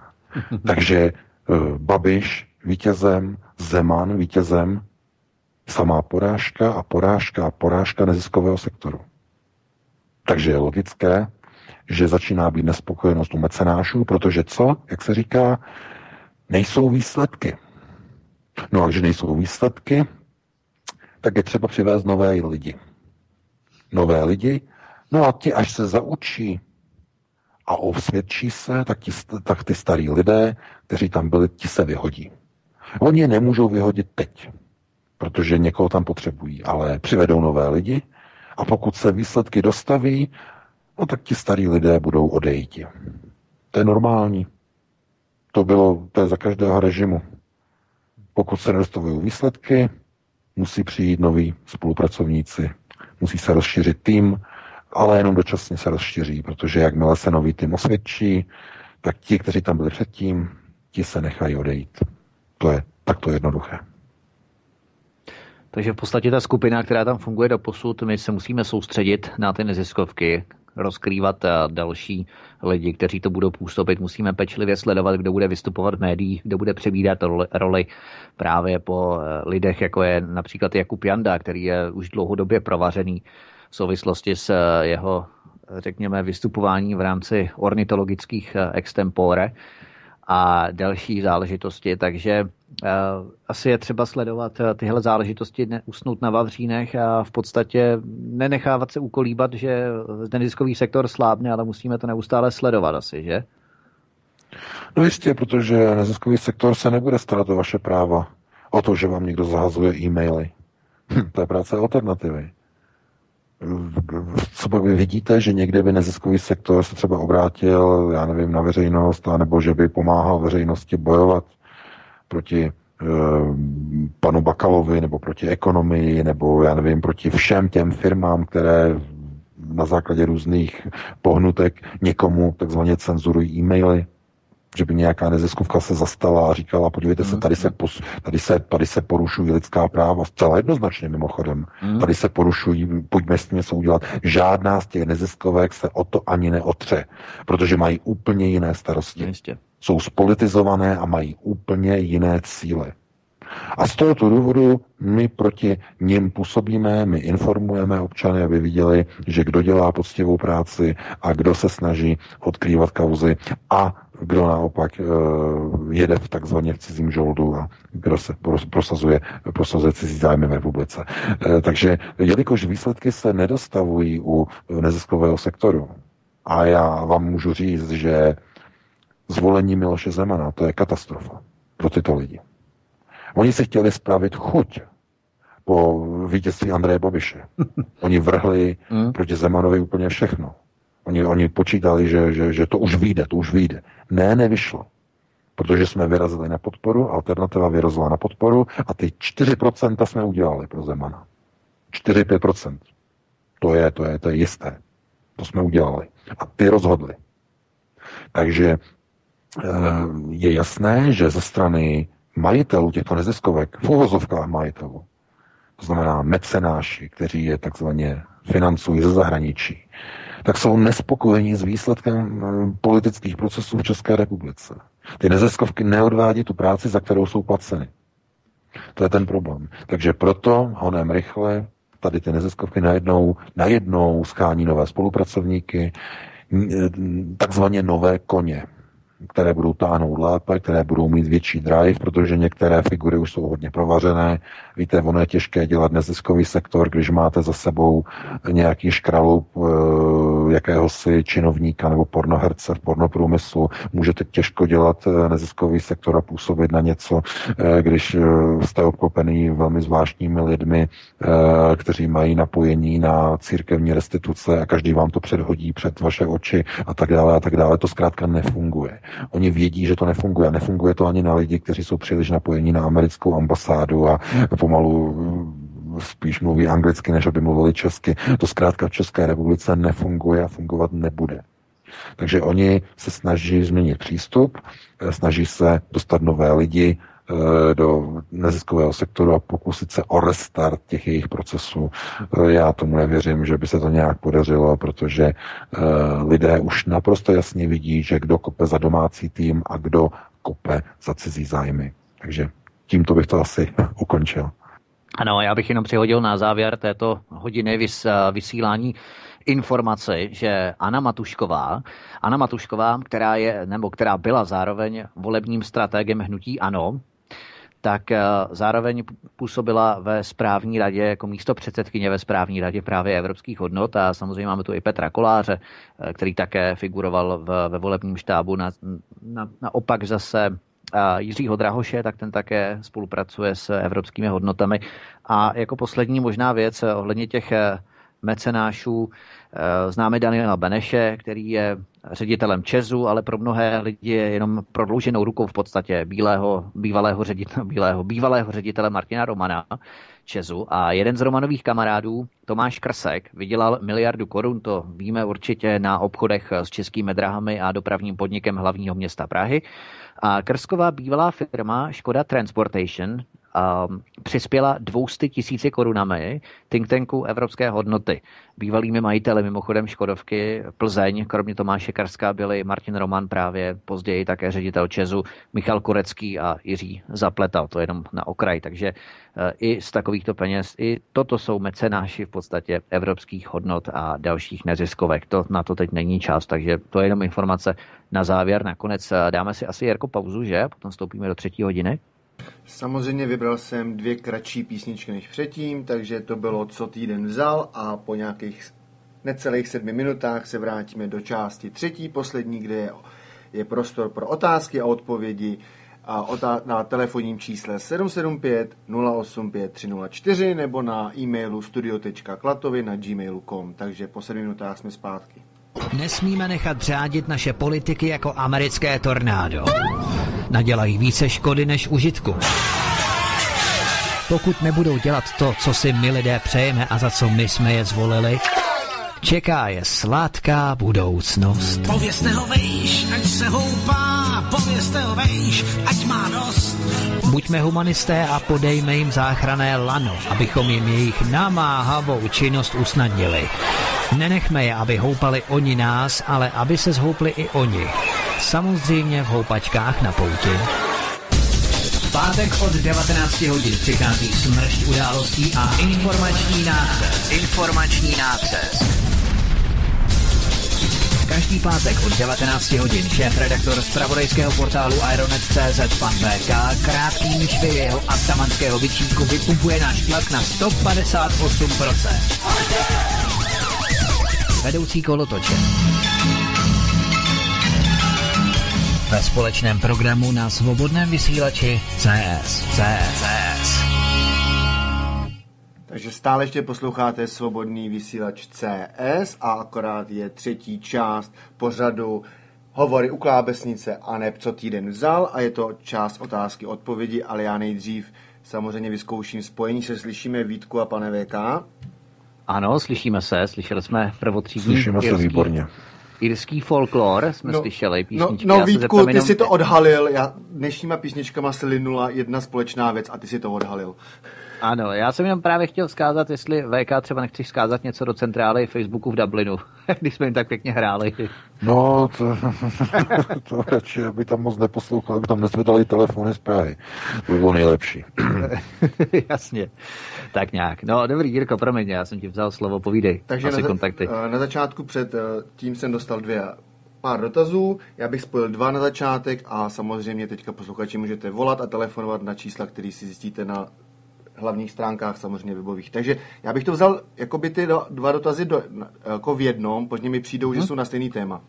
Jasně. Takže první byl úplně ten první telefonát a byl to pan eh, t, Vlastík a jenom by ho zajímala úvaha, že by ho zajímalo, že to, co se teda děje protiprávně ohledně těch zahazování těch e-mailů, jo, teďka teda parafrázuji, co si teda myslí ty lidé, to je ta jeho otázka, kteří to dělají, že jako teď to přece musí vědět, stále jeho slova, a v co teda jakoby doufají, když teda ví, že porušujou a jakoby, to je ta otázka, o, na úvaha otázka od posluchače Vlastíka a mm. ta druhá od paní Hany.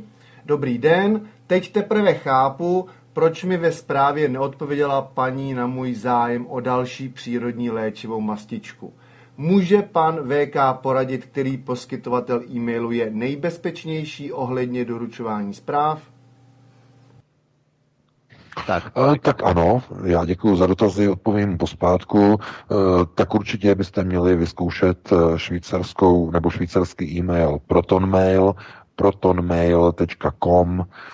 Znovu ale opakuju, je to e-mail, který, nebo freemailový provider, velmi bezpečný, který nabízí kryptování mezi jednotlivými uživateli ProtonMailu. To znamená, pokud máte dva uživatele ProtonMailu, jejich komunikace mezi nimi může být nastavená jako kryptovaná, nikdo ji nepřečte. Eh, a jenže znovu zopakuji, nebo opakuji to znovu, že je pouze v angličtině.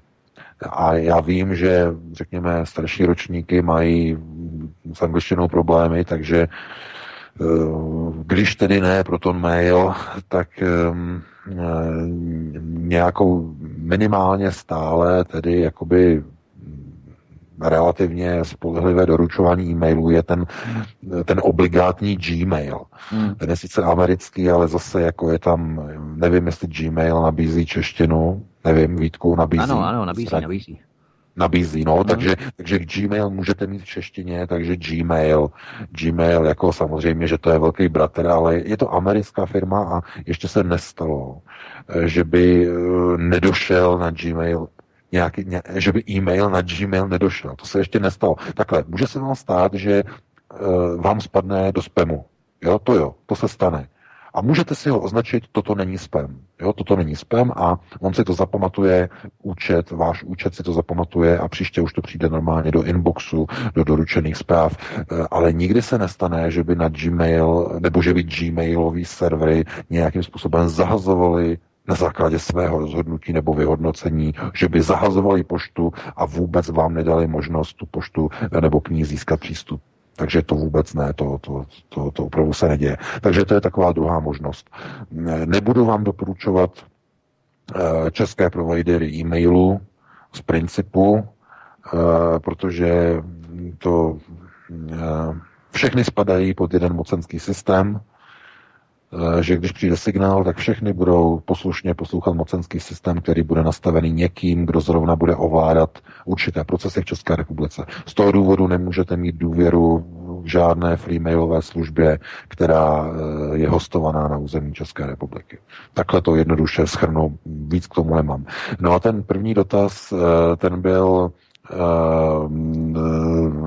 teď ten pán se ptal na co konkrétně? Ten pán, ten pán se ptal, jako když teda ty lidi, kteří to dělají, kteří to vlastně jakoby roztahují ty... A jasně. A co, co, co, co si jakoby od toho očekává, když to musí vědět? Vyberou no, jistotu. Jistě, no. samozřejmě, že to vědí. To, je, to jde o to, že oni zkouší prostě, kdo se ozve. Jak velké vlny to udělá, když budou porušovat tady ty zákony a jak, eh, jaká bude odezva. No a když nebude žádná, no tak to budou pokračovat a budou to multiplikovat, budou to znásobovat, až se to stane standardem. No a ve chvíli, když to stane standardem, tak se to uzákoní. Budou všichni říkat, je to v pořádku. My prosadíme zákon, protože ve společnosti proti tomu zákonu není žádný odpor. A poslanci řeknou, no, je to standard, tak to uzákoníme. Společnost proti tomu e, dva roky zpátky neprotestovala. Jo, někdy v roce 2020 řeknou, 2020 bude a řeknou, ta kauza tady mm, rok 2018 to bylo zahájeno ten proces blokování e-mailů a za dva roky nikdo si nestěžoval, takže není proti tomu odpor, takže to uzákoníme. Že to je tak správně, že si můžou provideři klidně dívat do e-mailu a můžou klidně zahazovat, jak uznají za vhodné.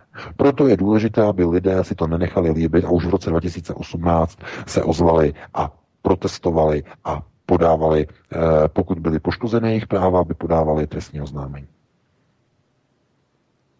Tak, zatím nám nikdo asi nevolá, že? Ne, ne, teď jsem akorát dostal SMS-ku, takovou zajímavou. ČSSD Hamáček, vedoucí multikulty mládeže, fotky umešit a tak dále. Nevím, co to znamená, já jsem mimo. A jednu teda kratičkou otázku, co by mě taky teda zajímala. Já bych, já jestli můžu, ano? já bych tomu jenom, jenom, jenom malinká vsuvka. Eh, mě velice zaujalo, jak eh, dopadl volební sjezd ČSSD, to bylo velmi hmm. zajímavé, to bylo hmm. velmi voučné. Eh, ano, ČSSD si zvolila cestu k vlastnímu zániku. Hmm. Záhubě. Zvolit si do čela pana Hamáčka, to je, to bude hrobář číslo dva sociální demokracie. A jediný, kdo je může zachránit, no, Andrej Babiš. Pokud je vezme do vlády a pokud ta vláda bude úspěšná. Tak tam, mm, pokud si udělají oko u levicové veřejnosti, ale, ale to už předbíhám. Takže, takže pana Hamáčka, to je, to je ještě lepší volba, než byl Bohuslav Sobotka. Je tam mimochodem, v uvozovkách. Ještě lepší, ještě lepší, jednoznačně. Jednoznačně. Takže já říkám, sociální demokracie se úplně zbláznila. No, ale můžeme, můžeme jít na další otázky. Já bych jenom doplnil, že Jan Hamáček naštívil 22. září 2017 eh, na Pražské Libni islámské kulturní centrum Al-Firdaus. Ano, takže to je jenom eh, dodatek takový k Janu Hamáčkovi. Samozřejmě toho víc, ale nebudeme zdržovat. O tom já, o tom já právě tady, o tom já právě hovořím, ano. na to jsem narážel, přesně na tady to jsem narážel. Uh-huh. Tak, Jirko, povídej dál. Takže krátká otázka, která by mě taky teda zajímala. Říkali jste, že světovláda je daleko, ale, ne, ale zase ne tak moc. V jakém časovém horizontu k tomu má dojít? Roky, desítky let? Otázka, děkuji. Uh, naše děti už budou žít v novém světovém řádu. Takhle vám to řeknu. No, Další, tak, ano, akorát došel další. Dobrý den, dotaz na pana VK. Je legální propagace islámu ve školách, médiích, když islám nemá v ČR druhý stupeň registrace? Stejně tak požadovat imámy a prosazení práva šária? Ano, to je není, dobrý dotaz. Není to v suverénním právním státě protiprávně? Díky Rostě. To je dobrý dotaz, protože no to, to je přesně, přesně to je přesně, děkuji za dotaz, ale to je mhm. přesně ten jako přes kopírák to samé, co se děje s e-maily. Pokud lidé proti tomu nebudou protestovat a neupozorní na to, projde to. Chápete? To je jeden z dalších příkladů, že když se nikdo neozývá, klidně můžete porušovat zákony. Klidně. Protože kde, pamatujte si, kde není žalobce, není soudce. Není soudce. To platilo vždycky ve středověku, ve starověku. Pokud není žalobce, není soudce. Můžete stokrát porušovat zákon, pokud nikdo nezažaluje, všechno je v pořádku. Zvláštní, že nikdo nevolá stále. Ano, Máme no, to telefon jestli náhodou naše linka není blokovaná. Není možný, není možný. Ještě tu mám dvě takové kratící otázky ohledně Sýrie a OSN. No ne, já chci říct, eh, vyzkoušejte si to protože to, jo, to poznáte, jestli máte blokaci, to poznáte podle toho, že vlastně tam jsou dvě sekundy, potom je tam vyšší tón, nebo ne tón, ale je tam mezera, je tam, je tam zvuk, slyšíte to jako klap. Klap a znova mezera. To znamená, že máte blokovaný hovor. Něco málo před osmou jsem tady měl telefonát, právě ten první uh, dotaz, který jsem tady reprodukoval svými slovy, takže jako si myslím, že asi je to teda divný, hmm ale mám tu, když říkám, ještě dvě kratší otázky na Sýrii a OSN, ale to, to nebylo dnešní téma, tak nevím. Jinak teda ne, zatím nic. Můžem, můžem. Klidně, půjdej. Takže otázka. Globalizační kompakt. Co je to za dokument plus napojení na OSN? Děkuji. A druhá otázka od toho samého člověka. Já bych, já bych odpověděl. A telefon. Super, tak vezmeme telefon ještě. Takže Slyšíte se do vysílání rovnou? Uh, môžem aj zo Slovenska? Ano, zdravíme na Slovensko. Pozdravujem. zdravíme. No ano. Tak eh, pokud máte rádio, reagujete se spožděním, tak si ho splumte. Reagujte pouze na to, slyšíte uh, v telefonu a můžete pokládat dotaz.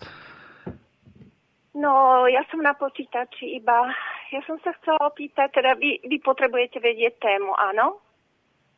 No, můžete, povězte dotaz, jaký no. máte, ano. Aha, a poznámka? Taky, taky, povídejte. Áno, poznámku. E, k tej, k tej problematike ohľadom, e, ohľadom problémov Slovenska, e, ohľadom toho, čo pán Veka hovoril, pod akým tlakom je to tu, tak práve na tom zjazde ČSSD sa k tomu vyjadril aj premiér slovenský. E, bola tam taká poznámka, že tlak, ktorý je vyvíjaný, na neho je neuveriteľný. No a e, je možné aj dohľadať e, takúto záležitosť. E, kedy si bol aktívny poslanec aj vo federálnom zhromaždení Mikloš Dúraj. A ten sa vrátil v decembri 89 do Československa a e, z toho, ako vo verejnoprávnej televízii rozprával, že keď odchádzal z New Yorkského letiska, tak ho spoločnosť Maďarov e, sa s ním lúčila s transparentom, na ktorom bola mapa Uhorska, niekdajšieho Uhorska. A on im sluboval, že do 5 rokov bude Československo rozbité. No a vo verejnoprávnej televízii sa vyjadroval v tom zmysle, že a nebolo to do 5 rokov, ale bolo to do dvoch. Tak e, chcela som len poznamenať, že tie ambície historické, e, o ktorých sa zmienil pán Veka, naozaj, naozaj sú stále živé a e, myslím, že niektorí, niektorí veľ, veľmi mocní páni vedeli o tom, o čo kráča, vedeli to, poznali to a v tej režii nejak to bolo realizované, i keď e, interpretácia bola v tom zmysle, že Slovensko si to prijalo, ale e, aj predstavitelia niekdejšej Slovenskej národnej strany si získali vo voľbách v 92. 7%, teraz sa to už akože prezentuje akože nejakých 30, ale oni získali 7% a E, niektorí predstavitelia, ktorí na, trubí, na tribúnach vyskakovali a rečnili, e, dokonca aj pod vplyvom alkoholu a boli to veľmi arogantné a nevkusné prejavy. E, hovorí sa, hovorilo sa potichu, že sú platení e, zo zdrojov emigrantov a slúžia, ak, slúžia ako provokatéri na to, aby teda k tomu rozbitiu došlo. No. Uh-huh. Toľko som len chcela poznamenať, že teda v tomto prípade dnes večer má, má pán Veka pravdu a e, myslím, že aj v celej tej strednej Európe vsadili na kartu Slovensku, pretože keď sa rozdelilo Československo, to Slovensko zrazu bolo asi najslabší článok v tejto, e, v tejto zemepisnej šírke. Takže zo všetkých strán proste sme boli tak stlačení, že ta, tu tomto klíne na Slovensku sa im zrejme ako v prvej krajine podarilo to, čo, čo majú zámere asi tak a odtiaľ to potom už šíria ďalej. Či to boli neziskovky alebo iné skupiny, ale Slovensko sa ocitlo ako najslabší článok, uh-huh. keď, keď bolo samostatné. Tak asi toľko som chcela poznamenať na tú uh-huh. tému. Děkujeme moc, mějte se krásně. Zdravíme děkujeme za názor, děkujeme, děkujeme, pěkně večer Naschledanou. Tak, VK, co k tomu máš? No, eh, je to tak, já jsem o tom hovořil, já se nechci opakovat, ale zkrátka rozbití Československa bylo určitým, řekněme, plánem na, oslib, nebo na oslabení onoho svazku, který do značné míry zabraňoval jakýmkoliv dalším eh, nebo v budoucnu uplatňovaným územním požadavkům ze strany Maďarska. Protože požadavky proti Československu byly nemyslitelné, byly vyloučené. V okamžiku, kdy došlo k rozdělení obou zemí, tak už to není o Československu, je to jenom o Slovensku a Maďarsku. A Slovensko není samonosný subjekt v Evropě, to není ani Česká republika, vůbec ne. A musí se k někomu připojit a přiklonit někdo, kdo bude Slovensku garantovat územní integritu.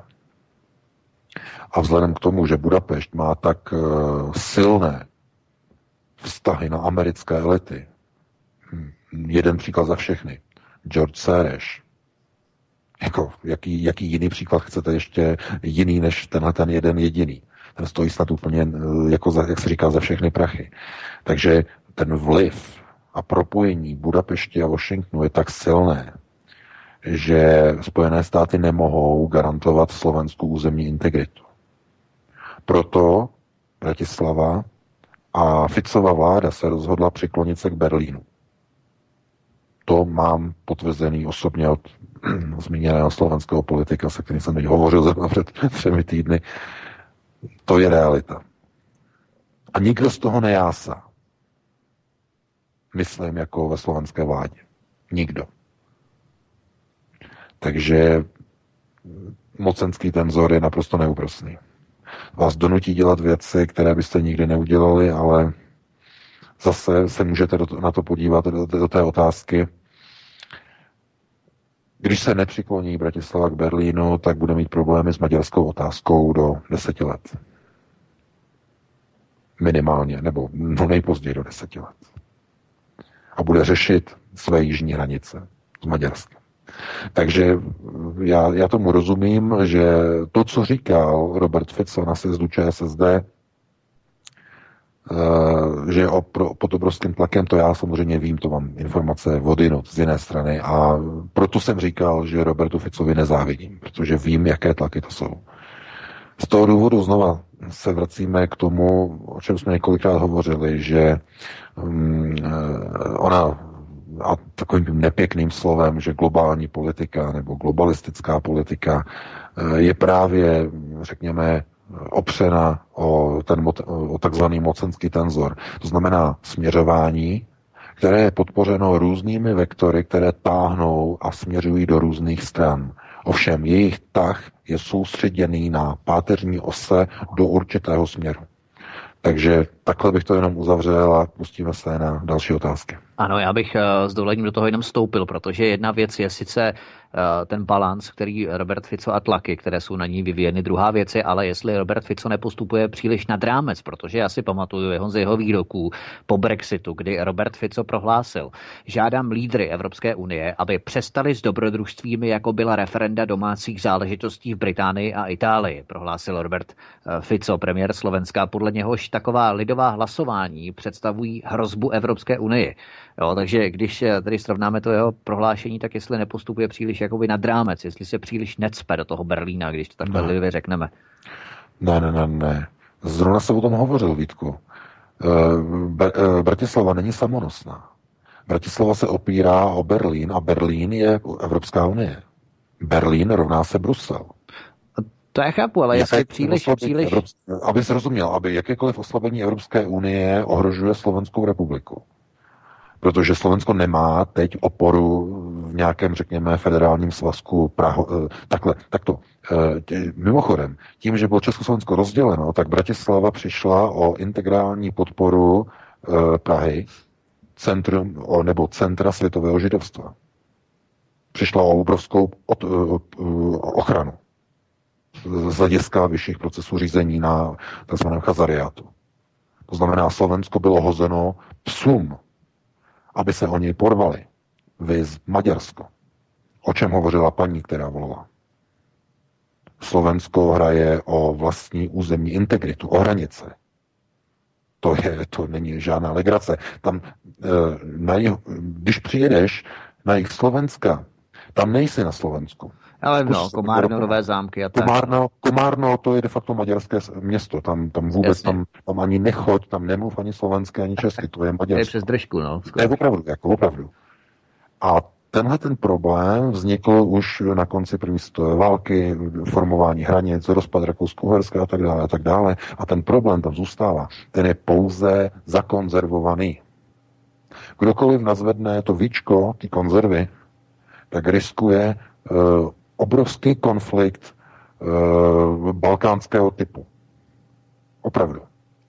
Proto Bratislava uh, hledá oporu u někoho, kdo bude garantovat územní integritu Slovenska. Hmm. A tu oporu hledá v Berlínu. Rovná se v Bruselu. To je jedno a to samé. Mezi, mezi tím udělejte velké rovnítko, protože Berlín rovná se Brusel a Brusel rovná ano. se Berlín. To je jedno, jestli říkáte Berlín nebo Brusel. To je úplně jedno. Je to německá státní moc, která bude v rámci nebo slovem, my jsme Evropská unie, bude garantovat územní integritu Slovenska. Před americkou mocí, která nyní je spojenectví s Budapeštem. Tak doufejme, že, doufejme, že my nebudeme muset řešit to tež se sudeckými Němci třeba v rámci územní integrity eh, České republiky. Ale máme tu další telefon. Takže eh, jste ve vysílání, můžete se ptát? Eh, dobrý večer, zdravím všechny, Tomáš. Chtěl jsem se zeptat na článek, který vyšel starší ohledně syndikátu, ohledně švýcarského vzorku. Bylo tam pojednáváno ohledně DNA člověka, který má schopnost žít 800 až 1000 let. Eh, chtěl jsem se zeptat, bylo tam i řečeno, že to je DNA žijícího člověka, patrně asi. Chtěl jsem se zeptat, zapadá to nějak eh, do toho, co je napsáno v Bibli, kde eh, poslední asi z těch lidí, co měl tuhle schopnost, byl Noé a potom po velkých záplavách o tuhle schopnost lidé postupně přicházeli. Jak je možný, že vůbec někdo takovej v dnešní době eh, patrně žije ještě? Je to možné? Já děkuji, já děkuji za dotaz. Děkuji. Tohle to by bylo na velkou diskuzi, na velké dlouhé téma, protože téma syndikátu je strašně obrovské. Na to opravdu teď nemáme v otázkách a odpovědích eh, čas.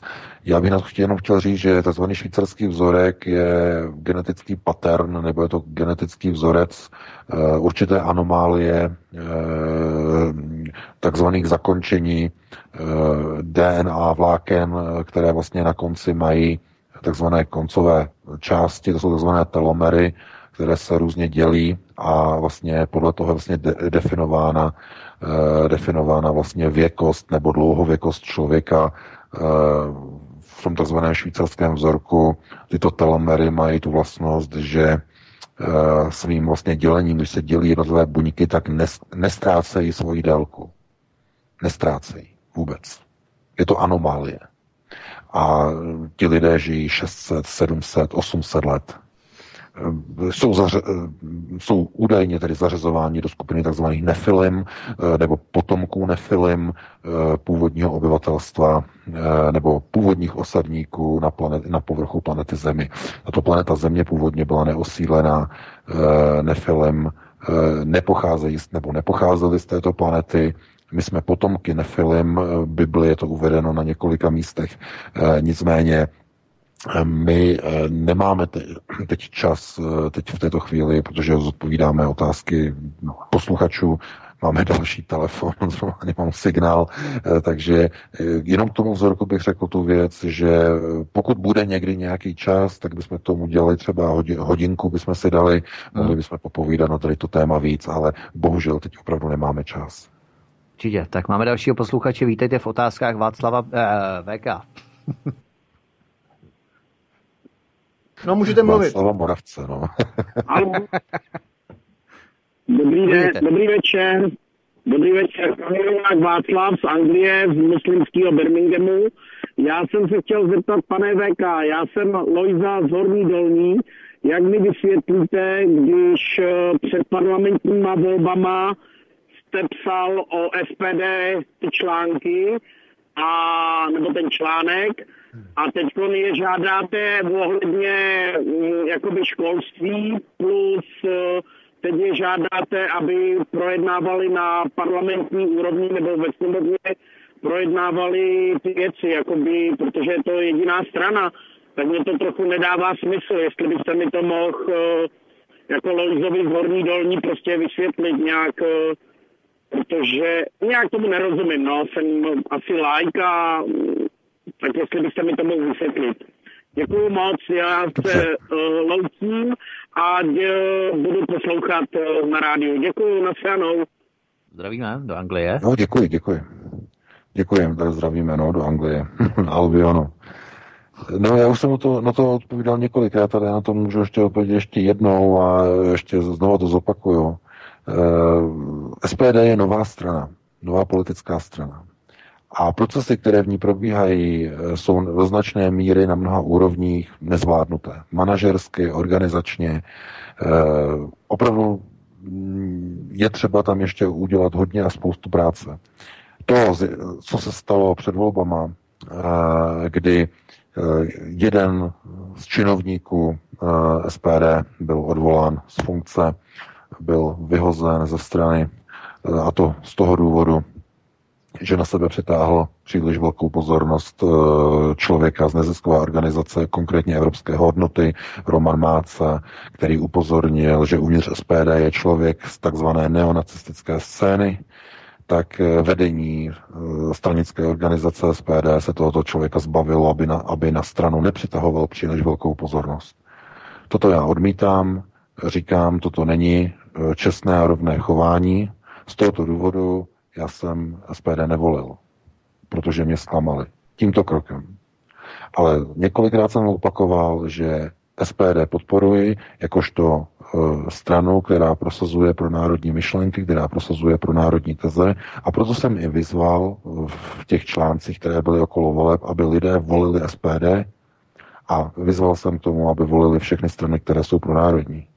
Takže já nemám nic proti SPD a jasně jsem říkal, že podporuji Tomia Alkomoru.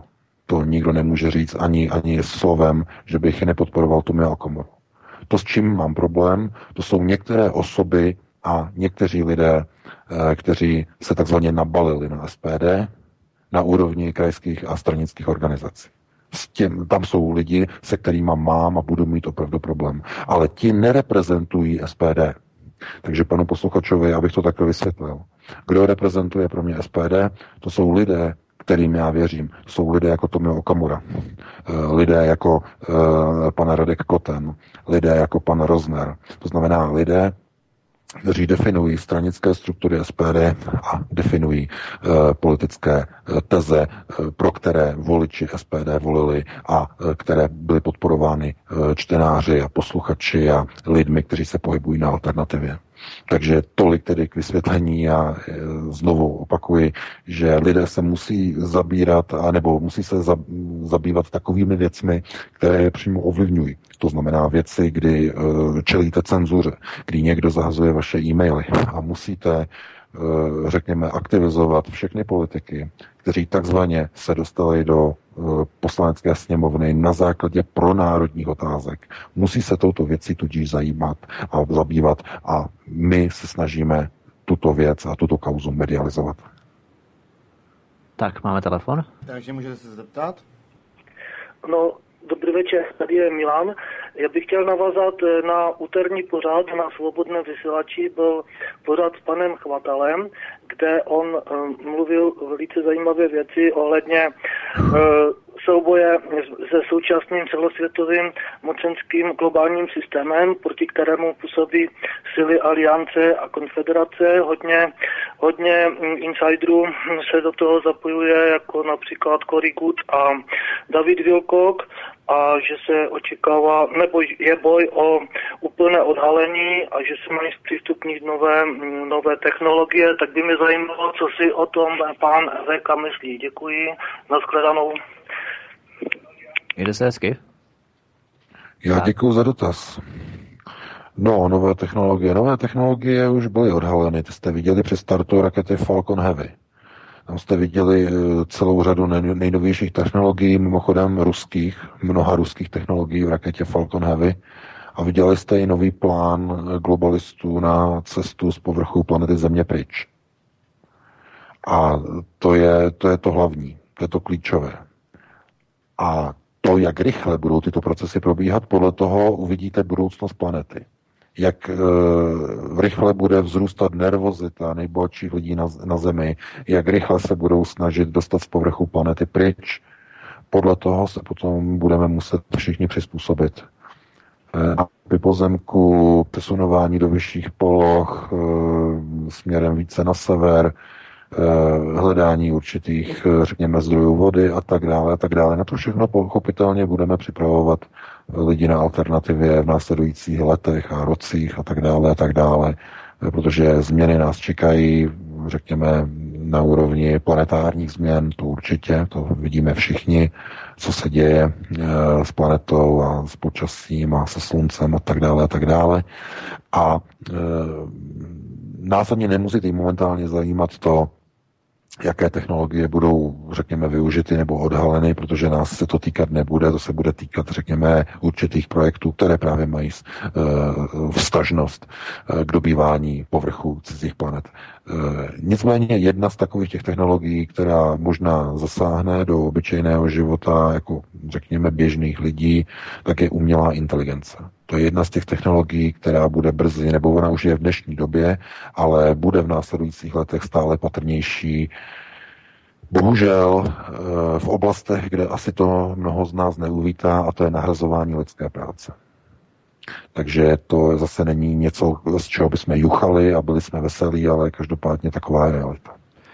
To je docela zajímavé, že ti zbohatlíci investovali obrovské prostředky do budování různých podzemních krytů, rozsáhlých, kde přežijí jeden, dva roky a teďka ano. v podstatě od toho opouštějí no, ale, a pryč. Ano, ano, ano, ano. Ne, ne, ne, pozor, pozor, pozor, pozor. Jsou, jsou tři směry.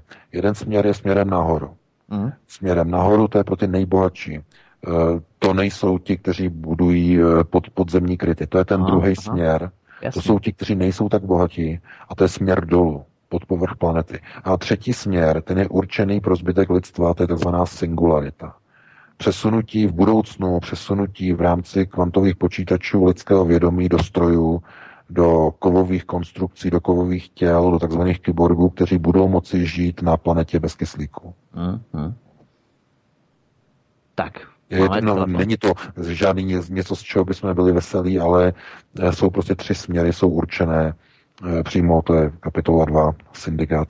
Eh, ale, jak říkám, můžeme udělat někdy nějaký pořad o tom, v určitých věcech, lidé určitě budou rádi vědět, co, kam směřuje civilizace, takže můžeme, pokud bude zájem, ale rozhodně to nechci nikomu vnutit, nechci to nikomu vnucovat, eh, protože jsou to věci, které jdou trošku za hranici, řekněme, dnešních technologických koncepcí, ale to je otázkou volby, pokud bude zájem. Uh-huh nějakým způsobem to schrnout uh, globálně, globálu. Tak máme telefon další. Takže se zeptejte, jste vysílání?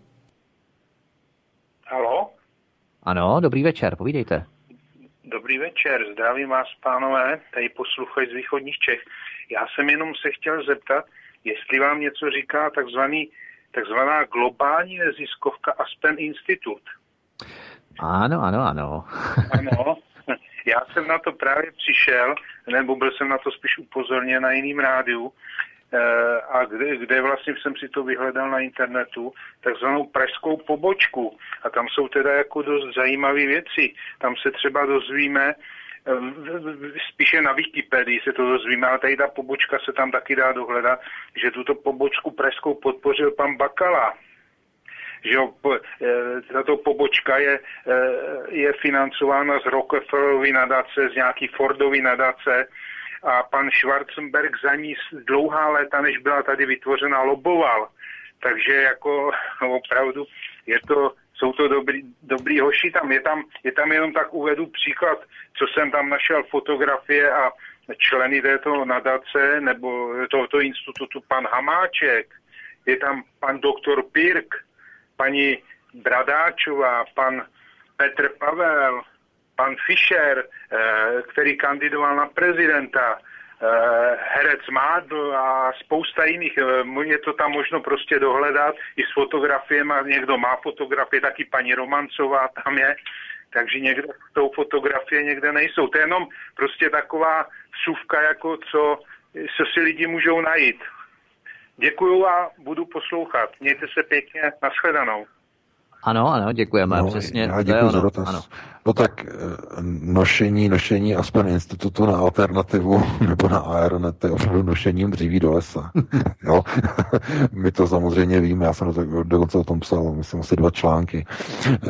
Vlastně, My to víme, ale eh, kdo by to měl vědět, no tak by to asi měli vidět především voliči a měli by to vidět především lidé, kteří šli ještě nedávno k prezidentským volbám.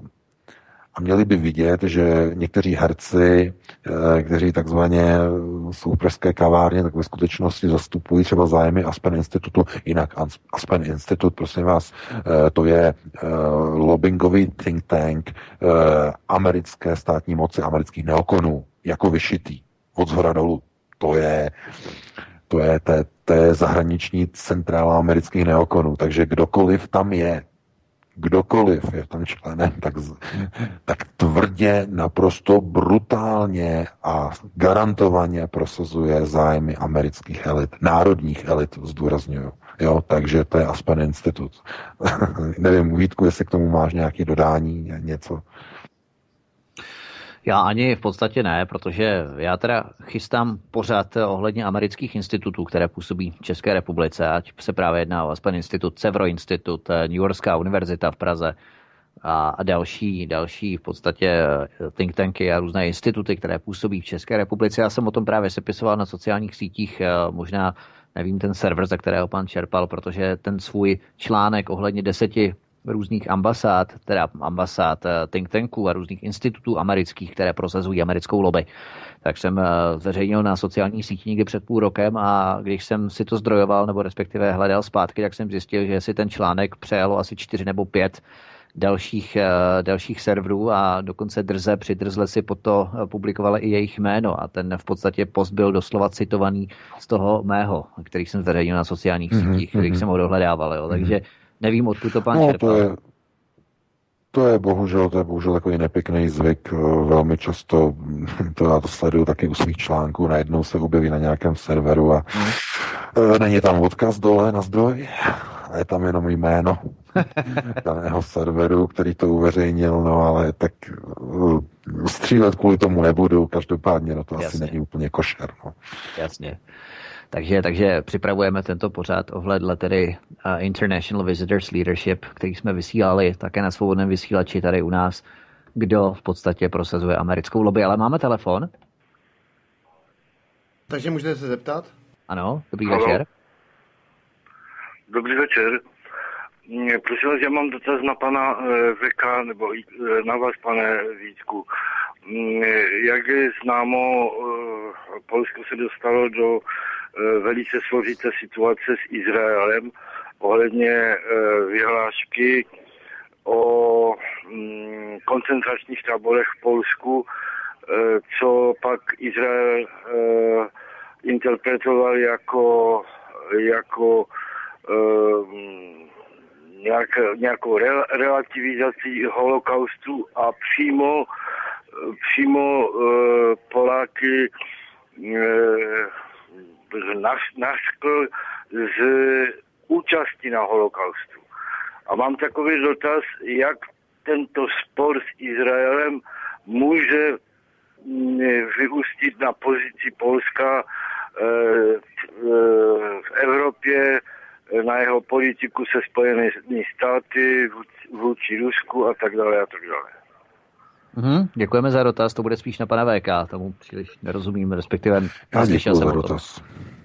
Mějte se hezky. Eh, no, eh, ano, eh, polský premiér právě tady v Německu, když byl, byla teď schůzka v Mnichově, moskovský, teda moskovský, Mnichovský bezpečnostní kongres, nebo konference, tak, konference, Mnichovská bezpečnostní konference, tak na ní vystoupil polský premiér Mat, no, Moravěcký. Matiuš, Moravěcký. Mat, No, no, no, no, ano, ano, ano. E, tak vystoupil právě tady s tím, s tím, tím prohlášením a vlastně zdůvodňoval, z jakého důvodu vlastně ta nová pravidla v Polsku vlastně byla přijata.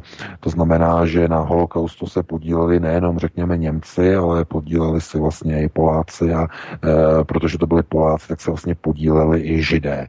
No a to spustilo, spustilo obrovský povyk v Izraeli, no naprosto logicky, protože e, polský premiér si dovolil odhalit válku mezi Židy, která trvá už od konce 19. století, od které se, která je tabu, která je zapovězená, o které se nikdy nesmí hovořit. Válka mezi sionisty a národními kongresy nebo židovskými kongresy. Všichni ví, nebo všichni vědí, že to byly právě sionistické americké firmy, které spolupracovaly s Třetí říší, odebírali produkci německých firm, pro které pracovali koncentráky na území, na území říše a v těch koncentrácích pracovali v otrocké práci jejich soukmenovci, etničtí židé, takže sionisté jdou po krku etnickým židům. A proč? No, opět se naplňuje písmo Talmudu. No, jestliže bude zničena země Izrael, eh, tak eh, dojde k naplnění písma Talmudu, že eh, židovský národ bude rozprostřen do celého světa, vznikne království, světové království světového sionistů, takzvaného domu Sion, vznikne na území celé planety, ale podmínkou je, že Izrael bude zničen v oné vizi nebo v onom proroctví že bude spálen ohněm e, mnoha sluncí a e, jakési odkazy na termonukleární vlastně vyhlazení Izraele a tak dále a tak dále. Má to velké odkazy a symbolické přesahy a e, zkrátka, pokud někdo toto vynese na veřejnost, jako udělal polský premiér, tak se zadělává na obrovský problém. Ale proč oni to Poláci udělali? Polsko je nejvíce antisemickým národem v celé Evropě. Kdo má trochu jenom, nebo má odvahu se podívat do historie, do předválečné historie, eh, tak eh, největší vlna antisemitismu, která kdy probíhala, ta nebyla v nacistickém Německu, ta byla v Polsku.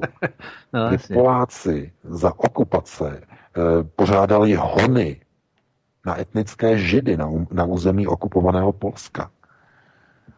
Udávali židy a dostávali za to peníze, tam byly hony na židy.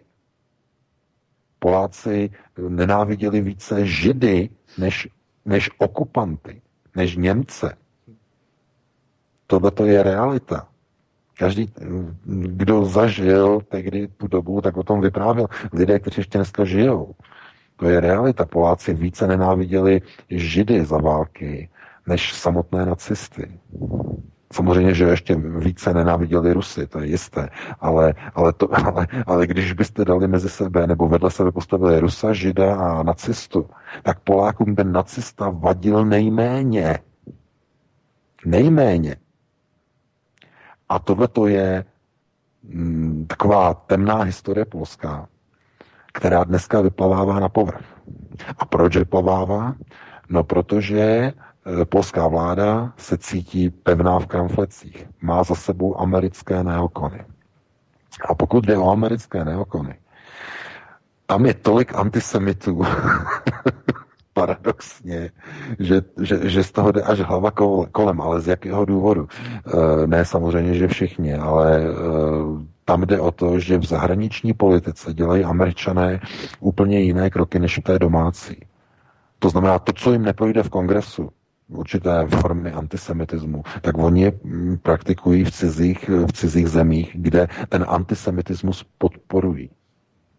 Jo, to je, to je právě, eh, řekněme, ta dvousečnost té americké politiky, že to, co se děje v Spojených státech, nemůžete aplikovat na zahraniční politiku, ale vyhlášení ministerského předsedy Polska eh, pouze odhalilo ty dlouhodobé polské nevraživé řekněme, postoje vůči, vůči, vůči židům na území tehdejšího Polska, to je to známé. To. Dokonce se někteří režiséři jako, režiséři jako odvažují to dávat dokonce i do filmu. Eh, máte některé eh, myslím, že i, je to i v českém dubbingu ten film ocenění několika cenami na Berlinále, se to myslím, jmenuje ten film eh, nějak běž, chlapče běž, nebo tak nějak se to jmenuje ten film, válečný film.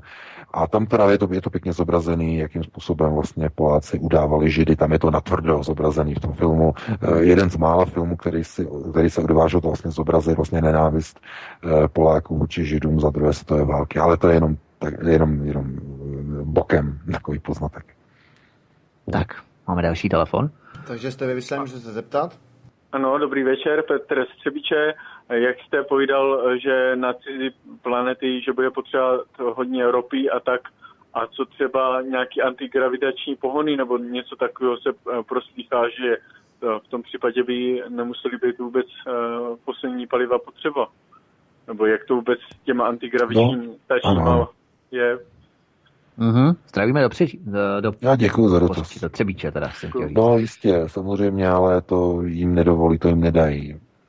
Nedají, to nedali ani dokonce, ani, ani, ani Progos neposkytli antigravitační stroje. To znamená, vyšším řídícím procesům Chazariátu ani jim neposkytli tady ty technologie. A globalistům je neposkytnou. To ne, takovou důvěru nedostanu od syndikátu. Ani náhodou. To vám garantuju. To je, to je vyloučený. Takže proto oni, oni to vědí, proto oni potřebují, oni potřebují normální fosilní paliva, musí dokázat, že dokážou osidlovat jiné planety, e, musí získat takzvaný ten, oni tomu říkají, možná jste to slyšeli v poslední době, e, proces posthumanismu. Takže musí být schopný překročit vlastní stín a potom dostanou důvěru. To znamená odprostit se od, řekněme, onoho humanistického pojetí života, to znamená moje teritorium, moje rodina, e, moje, poz, moje pozemky, moje území, můj majetek a do toho tíň a vám ostatním do toho nic není.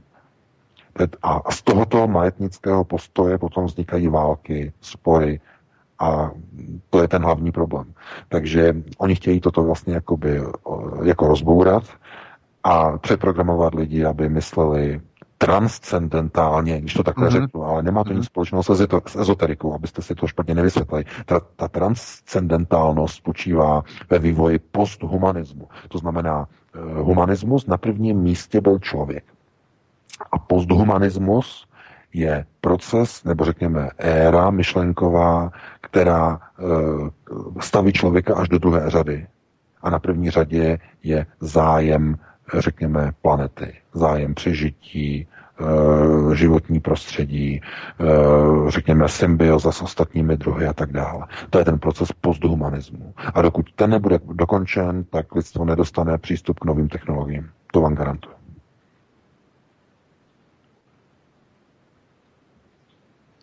Tak, máme 21.58.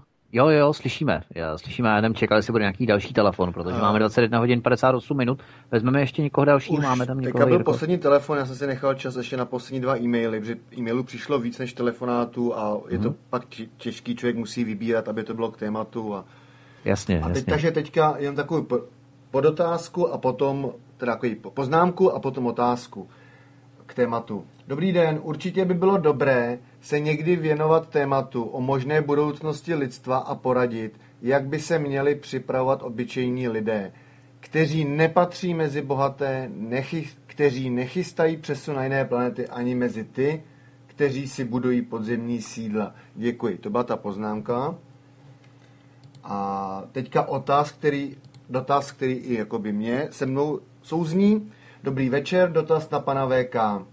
Bude moci mít umělá inteligence možnost svobodné vůle, aby se takzvaně mohla i třeba zpříčit svému účelu? Díky Luboš. A ještě než odpovíte, já bych jenom podotknul eh, posluchačů Lubošovi, aby si vygooglil tři zákony robotiky od spisovatele Izáka Azimova a on už to řešil tady to, tady to téma už před 50-70 lety. Ale teďka je slovo na pana VK. No ano, samozřejmě, Azim, nebo jeho Azimovy zákony, to, to, to ano, ale uh, já bych tady spíš odkázal na to, co říkal Elon Musk. Uh, umělá inteligence nemá s robotem nic společného, to je ten největší problém. Robot je tělesná schránka. Umělá inteligence je to, co bude uvnitř ní a bude, bude toho robota řídit. To je ten rozdíl. A pokud bychom implementovali, řekněme, eh, Azimovy zákony na umělou inteligenci, no tak potom bychom ji popřeli. Protože umělá inteligence má, nebo jejím základem je vlastní rozvoj v rámci abstraktního myšlení, v rámci abstraktních prvků a ty nejsou nějak limitované, ani nemohou být nějak technologicky limitované. To je právě ta obava, kterou vlastně tlumočil několikrát Elon Musk, že má obavy eh, ze zneužití umělých eh, inteligencí, které budou eh, takovým způsobem, řekněme, definovány, že v nějaké chvíli ta inteligence může zahájit vlastní rozhodování, které nebude povůli lidskému organismu, nebude povůli a nebo nebude příjemná e, lidstvu jako takovému. Protože nějaká inteligence vyhodnotí, že například není dobré, aby lidé kouřili. Takže zlikviduje a zničí a pozabíjí všechny provozovatele tabákových plantáží a pozabíjí provozovatele tabákových firm. Vyjde rovnice, že takové řešení je nejlepší. Jo? Jenom ukázka toho, jak funguje dláždění, dláždění dobra. Jo, to dláždění prostě, že, že, že někdo prostě chce dělat dobro, ale to je prostě vydlážděná cesta do pekla. A tohle to je přesně ten jeden z příkladů, že kde vlastně bude ten limit, kdy umělá inteligence řekne, toto řešení by bylo správné, ale já ho nepoužiju, protože by bylo amorální. Nebo nebylo by etické. To znamená ta nuance mezi tím, co je dobré v rámci takzvaného vyššího dobra a kdy už ne. Kdy už ten systém umělé inteligence musí být zabrzděn a musí být řečeno ne, ne, ne. I když to řešení by bylo správné, nemůže být takové řešení použito. Eh, takže právě z toho, jsou, z toho pramení potom obavy, protože pokud máte jakýkoliv, řekněme, deterministický model, na kterém bude umělá inteligence vždycky založena, no tak ten determinismus je velice nebezpečný v tom, že v nějaké chvíli e, vyšší dobro zvítězí a ospravedlní strašlivé a hrozivé prostředky k dosažení onoho takzvaného vyššího dobra. Protože to je naprosto zjevné, že jsou tam e, obavy, které mají reálný základ. Tak, budeme končit, nebo ještě máme něco? Takže naposled uh, poslední e-mail, takový technický. Uh, moc vás zdravím. Jak jste zmínili, šifrovat e-maily. Máte i pár slov, zkušeností o mobilních telefonech, zejména smartfony na Androidu. Nepřijde mi to moc bezpečné. Prý je zde snadnost instalace špion softwaru který pak vysílá vše z mikrofonu a tak dále. Co s tím dělat? Je jistota jen starší tlačítkový telefon? Nemyslím teď samotné odposlechy u operátora, tam je to jasné, to lze zachytit vše. Děkuji, posluchač P.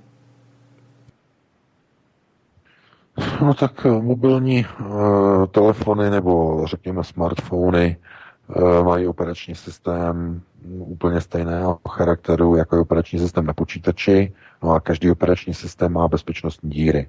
Jenom se podívejte, jako, jak často a každou chvíli vycházejí nové aktualizace firmwareu a aktualizací různých Androidů a různých, různých iOS do iPhoneu a tak dále, eh, protože se zápatují bezpečnostní díry, které byly objeveny mimochodem. To je důležité. Eh, to znamená, že se objeví některá a, a záplatuje se, ale to neznamená, že tím už není eh, v tom operačním systému žádná další chyba. Nebo, žád, nebo dalších 20 chyb, které tam stále jsou a umožňují vzdálený přístup a odposlechy a pronikání do informací a tak dále a tak dále. Zkrátka tu jistotu nemáte nikdy. Jediná jistota, která je, tak je nepoužívat mobilní telefony. Ani ty chytrý, ani ty hloupí komunikovat napřímo, e, někde říct si něco, kde nikdo není, kdo nikdo neslyší. Osobní komunikace. Jako za starých časů. Já ještě přihodím poznatek, že kromě odposlechu se samozřejmě trekuje i trasa těch telefonů, takže když eh, v podstatě operátor nemusí třeba vědět eh, přímo ten hovor, tak může samozřejmě uchovávat i v podstatě čísla, kam voláme, komu voláme, jak ten hovor dlouho trvá, odkud voláme, kde jsme a v podstatě vytrekovat, vystopovat naší trasu, kde jsme všude se pohybovali. Takže to je zase, jo, když samozřejmě na tom telefonu nebudeme řešit samozřejmě nějaký super tajný věci, ale třeba jenom nějaký konverzační záležitosti, kde se kdy sejdem s kým a tak. Ale, ale v podstatě se dá vytrasovat prostě úplně náš kompletní pohyb třeba s, já nevím, půl roku dopředu, třeba přes NetTrans nebo nějaký takový software, že, který mají tajní služby. Takže to je i se další rozměr eh, těch mobilních telefonů. Proč v podstatě si nedokážeme představit svůj život bez mobilního telefonu? A oni to šikovně naroubovali tak, že v podstatě každý máme mobilní telefon a potom se dá určit úplně snadno trasa našeho pohybu. Třeba půl roku dozadu, že jo?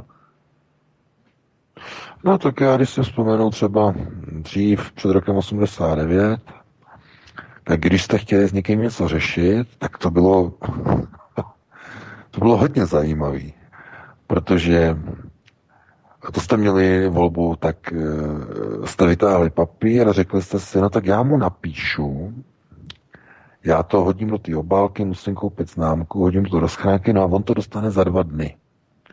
No a on mi potom odepíše, takže já koncem týdne bych mohl dostat odpověď.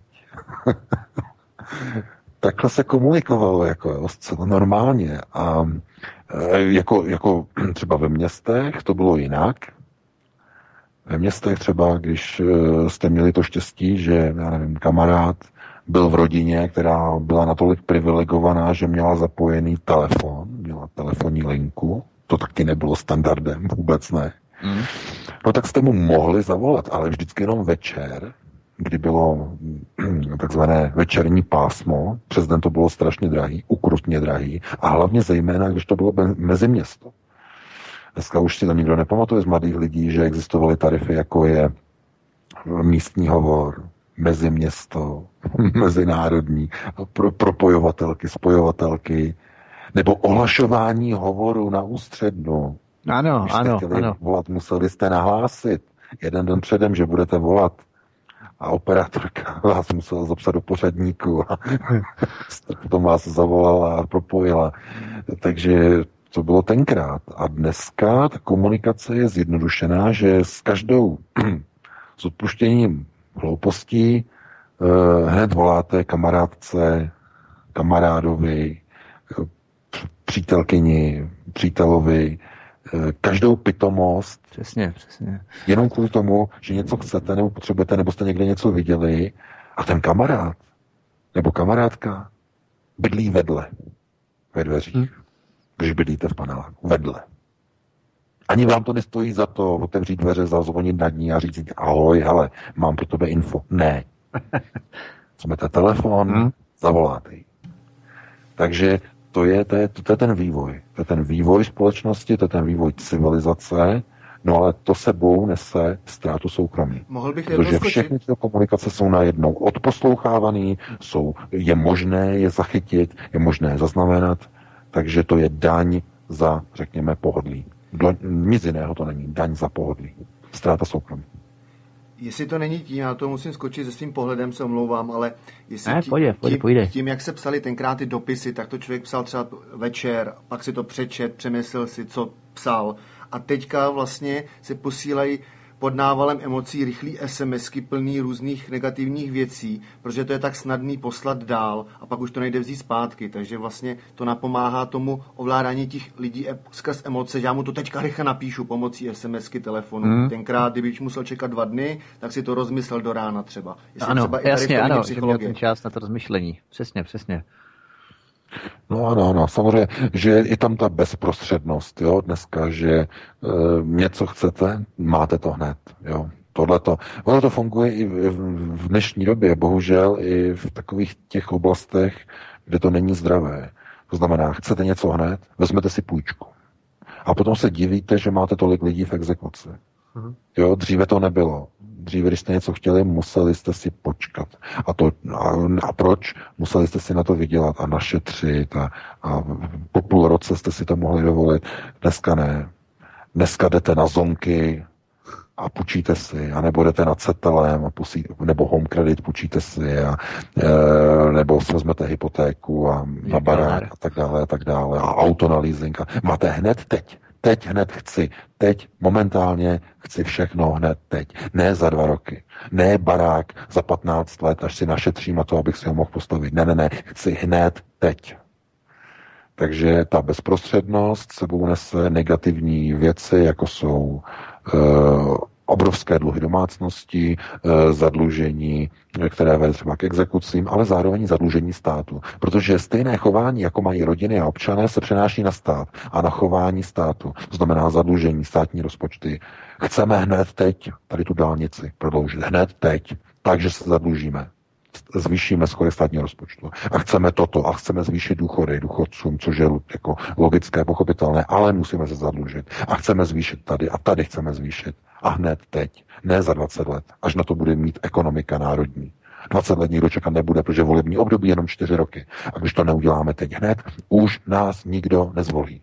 Komunisté žádné volby neměli. Ti byli, teda měli, ale no, měli zakotvenou vedoucí úlohu takže eh, v, ústavě, takže, takže oni mohli plánovat na pětiletky, na dvacetiletky, na třicetiletky, nebo uh, mohli říct, naše republika bude mít na to, aby, já nevím, postavila třeba dálnici tam a tam, uh, po 10-15 letech budeme mít prostředky na to, aby jsme mohli tenhle projekt realizovat. A takhle se plánovalo před rokem 89.